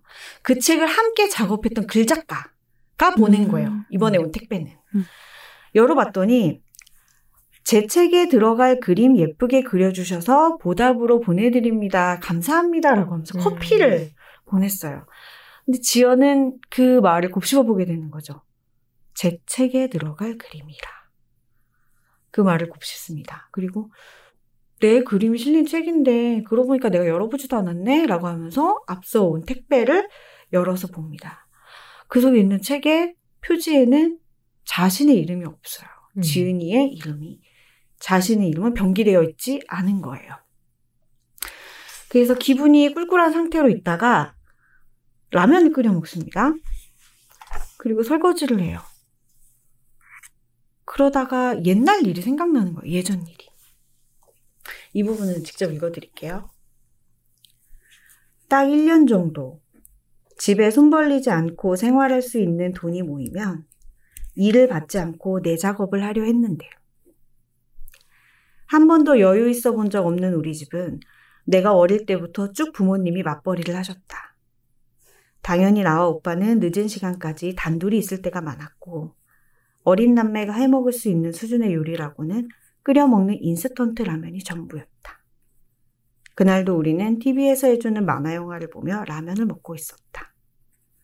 그런데 오빠가 라면을 먹다 말고 젓가락을 내려놓으며 말했다. 라면 질려서 못 먹겠어. 그리고 나서 회상씬이 이어지는데 이 라면을 먹고 있는 남매에게 그러니까 라면은 난 더 이상 이제 질려서 못 먹겠어라고 젓가락을 내려놓은 오빠와 그래도 라면을 비우고 있는 지연 사이로 바퀴벌레가 출연을 했던 거예요, 그때. 그때도 지연은 너무 놀래가지고 어쩔 줄을 모르는데 오빠가 아무렇지 않게 그 바퀴벌레를 잡아서 처리를 하는 일이 있었던 겁니다. 그때를 떠올린 뒤에 지연이 다시 한번 계약서를 바라봐요. 저작 재산권 양도 계약서. 그리고 출판사 편집자에게 전화를 합니다. 계약을 생각해 봤는데요. 그 뒤에 뭐라고 할까요? 둘 중에 하나겠죠? 아무래도 안 될 것 같다 아니면 뭐 계약해서 보내드리겠다거나. 한나님 어떠세요? 어땠을 것 같으세요? 잘 모르겠습니다. 아. 이거 얘기하지 않을 건데요. 왜냐면 이게 결말이에요. 음. 음. 이 이야기의 끝인데 저는 놀랐어요. 제가 생각했던. 것하고 안 돼. 그건 아니면 안 돼요. 저 좀 보여주세요. 제가 생각했던 결말하고 달랐습니다. 저는. 음. 이첫 번째 이야기에서는 바퀴벌레가 의미하는 게 뭘까? 라는 걸 계속 떠올리게 되잖아요. 어떤 곤궁함을 이야기하는 것 같기도 하고, 처음에서는 지연이 악몽을 자꾸 반복해서 꾸는 걸 보고, 어떤 침입 같다는 느낌도 들었어요, 바퀴벌레가. 이 지연이 살고 있는 일상, 살고자 하는 일상, 안온함, 이런 것들에 대한 침입이 일어나고 있고, 그것을 두려워하는 것 아닌가라는 생각도 했거든요. 이런 두 가지 의미를 생각했을 때, 저는 마지막에 지연이 실제 결말과는 반대의 선택을 할 줄 알았어요. 그런데 달라서 의외였고요. 근데 그 의외가 조금 뭔가 안도감을 주는 것도 있었어요. 아, 이런 선택을 했구나. 뭔가 마음 한 곳이 조금 안심이 되는 그런 느낌도 있었습니다. 이, 저는 지금 방금 훔쳐봤는데 진짜 살짝 훔쳐봤는데 그 선택을 할 것 같긴 했거든요. 근데 아. 제가 그거를 얘기를 할 수가 없겠다는 생각이 들었어요. 음. 그 사람이 나는 나는 나에게도 물론 내 몫의 바퀴벌레 같은 것들이 있겠지만 음. 이 사람의 바퀴벌레는 이 사람만 아는 거라서 네. 그 선택에 대해서 쉽게 얘기를 못 하겠더라고요. 그렇죠. 음. 그런 이야기들이 계속 음. 나와요. 그러니까 세 명의 인물이 서로 다른 선택을 합니다. 방금 전에 얘기했던 지연은 최다혜 작가님의 경험과 이제 중첩되는 부분이 있잖아요. 일러스트레이터로 활동했고 내 그림을 너무 그리고 싶고 이런 사람입니다. 근데 두 번째 이야기에 나오는 강은영은 대학 강사인데 시간 강사로 아마 미학 강의를 하는 것 같아요. 교수가 되고 싶어요. 그리고 강의도 진짜 열심히 해요.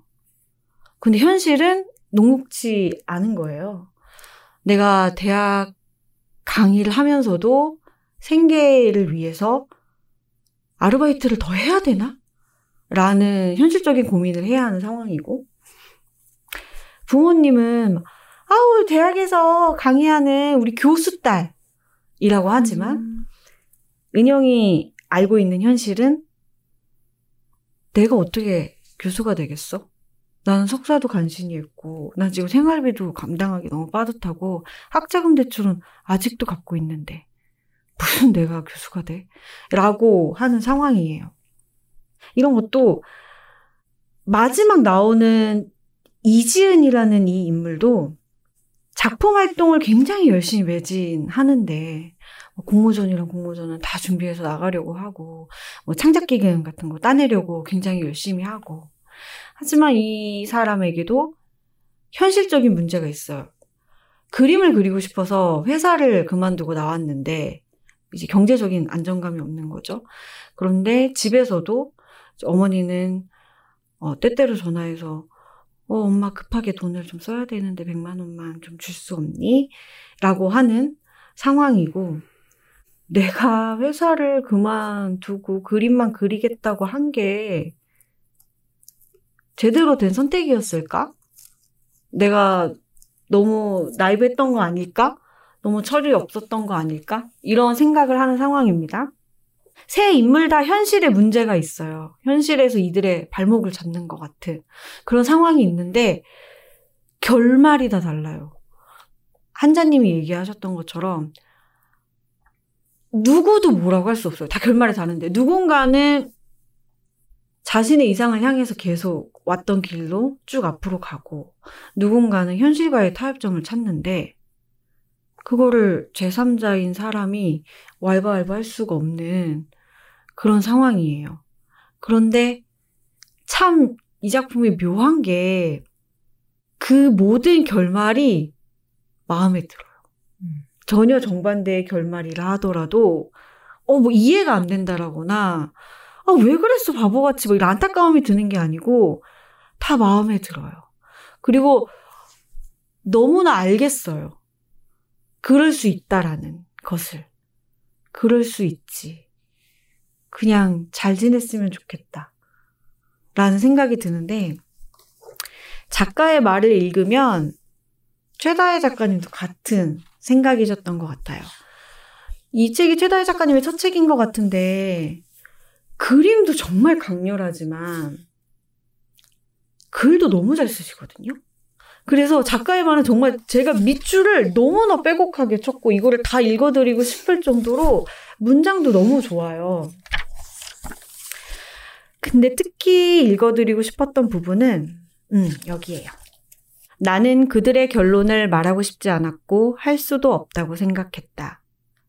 내게 그들이 어떤 선택을 하는지는 중요한 것이 아니었다.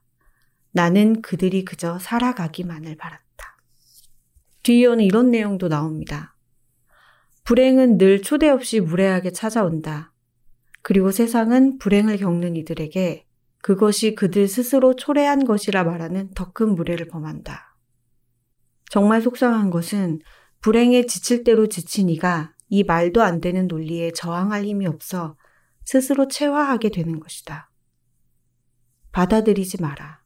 스스로 무례해지지 마라. 라고 말씀을 하시는데, 읽으면서 제가 느꼈던 것, 그리고 한자님이 짧은 시간에 간파하셨던 그 마음이 최달 작가님도 갖고 계셨던 것 아닌가 하는 생각이 들었어요. 그래서 작가의 말까지 다 읽고 나서 그런 생각이 들었거든요.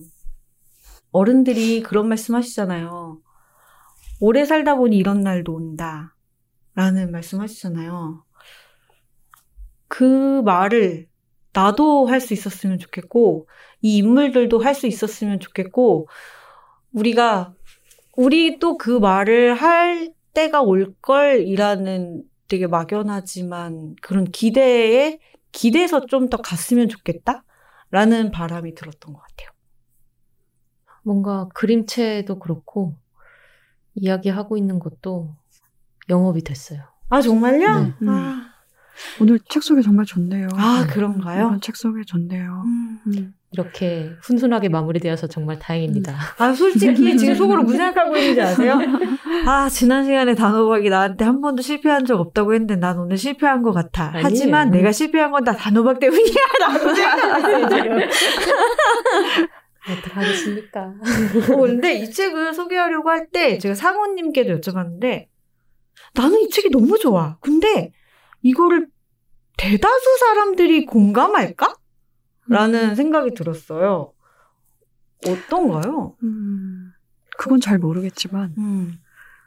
저도 사실은 삼자대책의 책을 준비할 때 항상 그, 그 걱정을 하거든요. 아, 네. 나는 정말 정말 저, 이 책이 좋은데 사람들이 이런 얘기를 알고 싶을까? 듣고 음. 싶을까? 혹은 좋을까? 라는 갈등을 항상 하면서 해요. 그러다 보니까 좀 제약을 많이 받는 편이거든요. 네. 제가 정말 좋아하는 책인데 소개를 못하는 경우도 있고 음.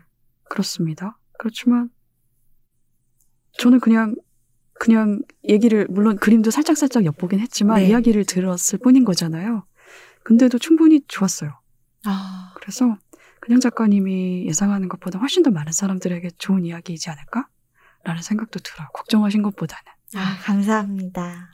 단호박 때문에 좀 망한 것 같지만 위안이 좀 되네요. 네, 좋습니다. 오늘 제가 이렇게 힘들게 만들 줄 저는 알고 있었어요. 하지만 어쩔 수 없습니다. 혹시 그 힘들 거 예상하시고 머리 자르고 오신 거 아니에요? 그런 거요? 각오를 하고 이렇게 싹 아닙니다, 다- 아닙니다. 이건 그냥 비장한 자라서- 각오로. 비장한 머리가. 자라서 자른 겁니다. 네. 자, 오늘 가지고 온 책을 마지막으로 제목을 소개해 드릴까요? 네, 어, 오늘 한자가 가져온 책은요. 아, 사실 한 권만 얘기하기가 좀 아쉽긴 한데, 강은주 저자가 쓰고 아카이브에서 출간된 체르노빌 후쿠시마 한국입니다. 네, 단호박이 가지고 온 책은 웨즐렘 제키지가 지은 혐오와 대화를 시작합니다입니다. 네, 저는 마지막으로 소개에 덧붙이고 싶은 이야기가 있는데요. 이 작가의 말에서 최대 작가님이 쓰신 마지막 부분에 이런 내용이 있어요. 나는 어딘가에서 무언가를 하고 있을 지현, 은영, 지은을 상상한다. 어떤 형태로든 삶을 계속하고 있는 그들을 생각하면 어쩐지 마음이 뭉클하다. 그리고 조용히 다짐한다. 나 역시 그저 계속하겠다고. 그리고 내가 그들에게 바란 것 이상을 나 스스로에게 바라지 않겠다고. 이 부분을 읽어드린 이유는요, 독자분들에게 들려드리고 싶어서도 그렇지만 청취자분들에게 최다혜 작가님에게 이 말을 하고 싶었어요. 뭐냐면, 작가님, 다음 작품 기다릴게요. 음. 좋습니다. 책 제목이랑 얘기 안 해주셨어요. 아, 아, 그렇네요. 최다혜 작가님의 아무렇지 않다 였습니다. 음, 네. 아, 좋았다. 에이. 네, 그러면 이제 청취자 여러분의 댓글을 읽어보겠습니다. 팟빵의 불평화님께서 남겨주셨습니다. 김현 시인님 목소리를 처음 들어봐요. 이렇게나 다정하고 섬세하게 말하시는 분이군요. 황정은 작가님과 함께 연주하시는 듯한 느낌. 점점점. 따뜻한 위로가 되는 시간이었어요. 감사합니다. 라고 남겨주셨습니다. 음, 다정하고 맞습니다. 섬세한 연주였군요. 매일 이중주라니. 아 이중주 네 메일바다님께서 김현 시인님이 나이가 들수록 판매 부수 신경 안 쓰게 된다니까 황정은 작가님이 아니 그래도 되는 겁니까? 아 편집자가 아닌 작가로서 아니 작가로서도 하시는 거 너무 귀여우십니다. 까 마지막 김현 시인님 낭독도 다정하네요. 저, 지난번 야심한 책 때도 그렇고 작가분 낭독이 따뜻해서 좋습니다. 라고 남겨주셨습니다. 우리 한자님의 아이디어였는데 네. 마지막에 게스트 분이 진짜 낭독해 주시면 좋겠다라고 하셨는데 역시 이거 좋아하시는 분들이 굉장히 네. 많으세요. 아주 제가 일을 좀 줄여버리는 꼼수로. 아, 근데 정말 개탄 느낌이에요. 네. 그죠? 그렇죠. 네. 작가들 낭독을 들을 기회가 사실은 별로 없, 없기도 해요. 맞아요. 전 정말 좋, 좋다고 생각합니다. 덕후가 개타는 이런 음. 귀한 방송입니다. 네, 오후 4시에 제스님께서 남겨주신 댓글입니다. 작가의 말도 시처럼 들리네요. 잘 들었습니다. 하고, 이거 무슨 표시였죠, 우리? 꺽쇠요. 아니죠. 아니, 90년대 웃는 눈썹. 아. 네. 웃는 눈썹 표시 남겨주셨고요. 유튜브에서는 책이라우 찐찐팬님께서 흑흑 오늘도 저에게 식빵을 김현 시인님 너무 좋아요 라고 남겨주셨습니다. 어떤 의미셨을까요? 오늘도 저에게 식빵을. 그 좀, 좀, 유튜브에 올라갔을 때는 하이라이트 부분만 살짝 약간 맛보기로 보여지거든요. 네, 그렇죠. 그래서 음, 이제 나한테 식빵을 먹일 때가 언제냐 이런 얘기가 나왔어요. 네. 음, 그래서 음. 글을 안 쓸 때다라고. 게으를 아. 때. 아마 찐찐팬님도 뭔가 써야 되거나 해야 될 음. 일이 있는데 안 하고 계신 게 아닌가. 오늘은 식빵을 먹어야 된다. 네. 마감 노동자이실 수도 있겠네요. 아, 네. 그러게요. 네. 팟빵에 어거스트 무드님께서 남겨주셨습니다. 다정에 대해 생각해보는 시간이 되었습니다. 다정이 강요가 되는 순간들이 떠올라 얼굴이 붉어졌고, 다정에 위로받아 숨이 트였던 기억들이 함께 함께 떠올랐습니다. 함께 두 번 써주셨네요. 네. 새 학기가 되어 다시 학교에 나가 아이들을 만나게 되었어요. 무섭고 설렙니다. 아이들과 올해도 쓰는 시간을 보내려 해요. 시를, 노래를, 소설을 쓰고 읽으며 보내는 올 한 해도 한껏 사랑하고 싶네요. 하하 라고 남겨주셨습니다. 우와, 우와. 우와. 같이 읽네요. 같이 읽네요. 네, 다음은 삼자대책 댓글입니다. 팟빵의 펄문님께서 남겨주셨는데요. 황정은 작가님 석별 대체할 단어 생각하면서 작게 빠이 바이. 라고 하신 거 너무 귀여워. 두 분은 안 들어주셨어요.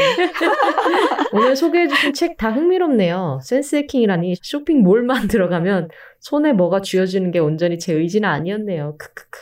한번 읽어보면서 마케팅으로부터 스스로를 수호하는 방법을 찾아봐야, 생각해봐야겠어요. 감사합니다. 하고 남겨주셨습니다. 한자님 방금 전에 이 빠이 저희가 그날 스튜디오에서 안 들어줬다고 말씀하신 네, 거죠? 안 받아주셨어요. 아, 제가 안 그래도 그거 언젠가 네. 한번 여쭤보고 싶었어요. 뭘요?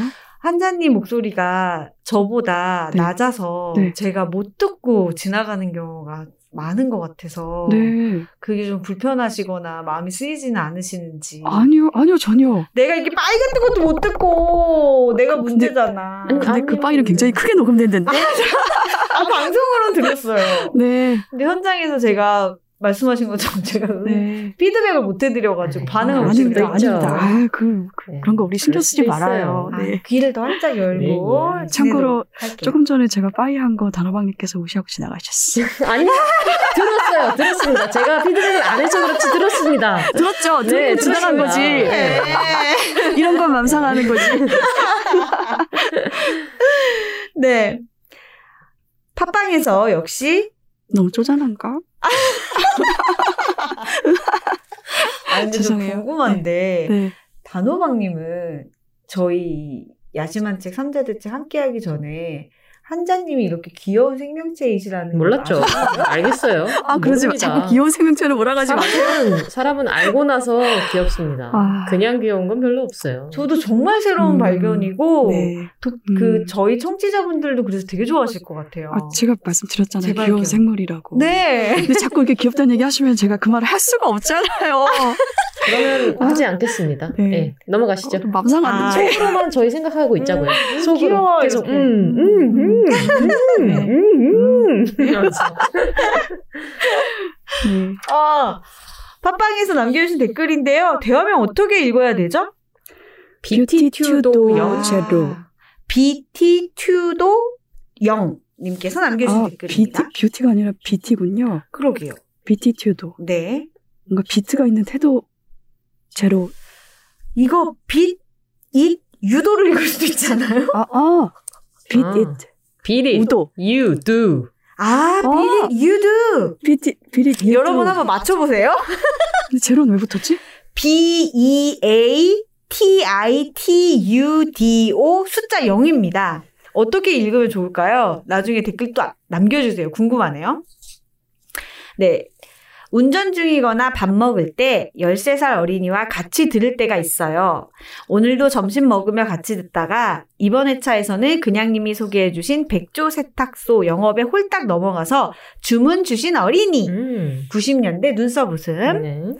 어느샌가 삼자대책의 팬이 되어서 회차가 넘어갈 때 로고송 다음 삼자대책이 이어지면 반가워하고 자긴 삼자대책이 제일 좋다고 하는 어린이는 특히 단호박님을 좋아한다고 합니다. 음, 눈썹 웃음. 반응해요, 빨리. 아, 읽고 있잖아요. 그냥 넘어가요. 네, 이어서 읽을게요. 저는 세 분 모두 사랑하지요. 하트. 이번에 소개해주신 책들도 모두 너무 좋고요. 항상 감사합니다. 라고 눈썹 웃음 남겨주셨습니다. 음. 네, 감사합니다. 지금 감사합니다. 감사합니다 하려고 그랬어요. 네. 네, 감사합니다. 아니에요. 지금 13살 어린이가 단호박님 특히 좋아한다는데 그냥 감사합니다는 아니죠. 매우 감사합니다. 네, 고마워요. 네, 저는 물론 이거 댓글 저도 봤는데 네. 보면서 좀 약간 좀 아, 이거 조심해야겠다는 생각도 좀 했어요. 아, 네. 네, 좀, 네. 13살 어린이가 듣는 경우를 생각을 안 한 것 같아요. 그래서 아, 말을 좀 조심해야겠다는 생각도 들고 막 빡치다라거나 막 이런 것들. 음, 오늘 저 빡친다는. 일곱 번째 했는데 괜찮습니다. 괜찮아요. 네, 그래요? 이 정도는. 네. 네. 알겠습니다. 괜찮지, 아가? 13살 정도면 아가라고 불릴 정도는 아닙니다. 음. 맞아요. 아가라고 불리면 싫어할 수도 있어요. 네. 음, 괜찮지, 청소년? 버디? 네. 네이버 오디오 클립에서 링20님께서 남겨주셨는데요. 이렇게 방송 듣고 있으면 어디 조용한 데서 한 일주일쯤 일일 일책하고 싶어집니다. 아, 저도 그러는데. 아, 분절된 게 아닌, 과로, 자투리 시간이 아닌, 과로, 긴 시간 동안 독서를 하는 걸 최근 별로 못 해본 것 같네요. 바쁘게 살다 보니 그렇긴 한데, 눈물 눈물. 나름 매일 조금씩이라도 독서 시간을 내고 있습니다. 항상 좋은 책 소개 감사합니다. 라고 남겨주셨습니다. 아, 이건 눈물 눈물이었군요. 아, 아닌가요? 아니요, 이제부터 눈물 눈물이라고 음, 하죠. 아니, 예, 아니에요? 무조건, 이, 무조건 눈물 눈물입니다. 네. 이제부터 90년대 아, 눈썹 네. 웃음과 눈물 눈물로 눈물, 통일하는 걸로 눈물이 합시다. 아니, 아니었어? 우리 1년 후에는 한자어 사전을 출간할 수 있을 것 아. 이거 어떻게 읽으신대요? 한자어. 두 분은? 눈물 눈물과 눈썹 웃음. 네. 음, 좋아요. 음, 트위터에 음. 키치님께서 남겨주신 댓글입니다. 삼자대책에서 그냥님이 추천해주신 이재인 작가님 소설 세련되게 해결해드립니다. 백조 세탁소 읽는 중인데 너무너무 재밌다. 고향에서 세탁소를 운영하게 된 25세 여성 주인공이 미스 마플처럼 동네에서 일어난 사건들을 해결하는 내용인데 코지 미스터리답게 분위기가 너무 무겁지 않고 문장이 경쾌해서 쭉쭉 읽힌다. 여성의 시선으로 다른 여성이 겪은 일을 관찰하고 조사하고 해결하는 내용이라는 점에서 작년에 무척 재미있게 본 드라마 구경이가 떠오르기도 했다. 이 소설도 드라마, 드라마화되면 너무너무 좋을 듯 하고 남겨주셨습니다. 저도 이 책 읽으면서 같은 생각했어요. 음. 음. 드라마로 몇 화 계속 나올 수 있을 것 같은데? 음. 음. 네, 16부작은 가능할 것 같습니다, 진짜. 네. 네, 귤랑님께서도 댓글 남겨주셨습니다. 삼자대책에서 그냥님이 소개해주신 세련되게 해결해드립니다. 백조 세탁소. 소개만 들었을 뿐인데 고기호 때처럼 너무 읽고 싶어져서 소개 끝나자마자 전자책으로 책을 읽었다. 조마조마한 부분도 있었지만 그냥님이 말씀해주신 것처럼 그 부분은 잘 지나갔고 끝까지 정말 재미있었다. 오랜만에 신나게 쭉 책을 읽어내려갔고 대부분 계속 웃으며 책을 읽었다. 수경을 쓴 백 사장님의 모습 너무 상상되고 파룡아이 부분이 정말 좋았다. 이거는 읽은 사람은 알 수 있지로 궁금하시죠? 읽어보세요. 마침 책 속 인물과 이름이 같은 친구에게 책 이야기를 하니 당장 읽겠다고 해서 예스24로 선물도 완료. 후후, 책 덕분에 정말 즐거운 토요일을 보냈다! 라고 음. 남겨주셨습니다. 아, 와, 저 오늘은 좀 어깨 좀 피고 막 호쾌하게 좀 웃어도 됩니까? 좋으시겠어요. 네. 영업이 아주 잘 되었습니다. 너무 좋네요. 네. 여러분 너무 감사합니다. 영업은 그냥님을 춤추게 한다. 음, 음, 너무 기뻐요, 그리고. 네. 음. 잘 즐겁게 읽어주신 분들이 되게 많았어요. 아, 네, 정말 감사합니다. 네. 오늘 소개한 책들 중에는 제가 소개한 책은 재밌겠어요, 읽어봐야겠어요. 라는 거가 나오실 것 같아요. 괴롭다는 얘기가 좀 많이 나오지 않을까. 들으면서 너무 가슴 답답하다라는 네. 댓글이 폭주할 수도 있습니다. 하지만 읽어보고 싶습니다, 저는. 네, 감사합니다. 음, 음, 전 아직 마음의 준비가 안 됐어요. 대화해야 한다잖아요. 아까 저희 대화. 쉬는 시간에 계속 단호박님이 대화해야 하는 거예요. 대화해야 돼요! 라고 얘기하셨는데, 저는 계속, 난 못하겠어. 그 톤으로 안 하셨잖아요. 난 못하겠어! 했기 때문에, 마음의 준비가 되면, 네. 네, 읽도록 하겠습니다. 음, 네. 그러면 오늘은 이만 안녕하고요. 삼자대책의 세 사람은 다시 2주 후에 돌아오겠습니다. 또 봬요. 또 봬요. Bye. Bye. 우리 함께 읽는 우리 함께 있는 시간. 책이라운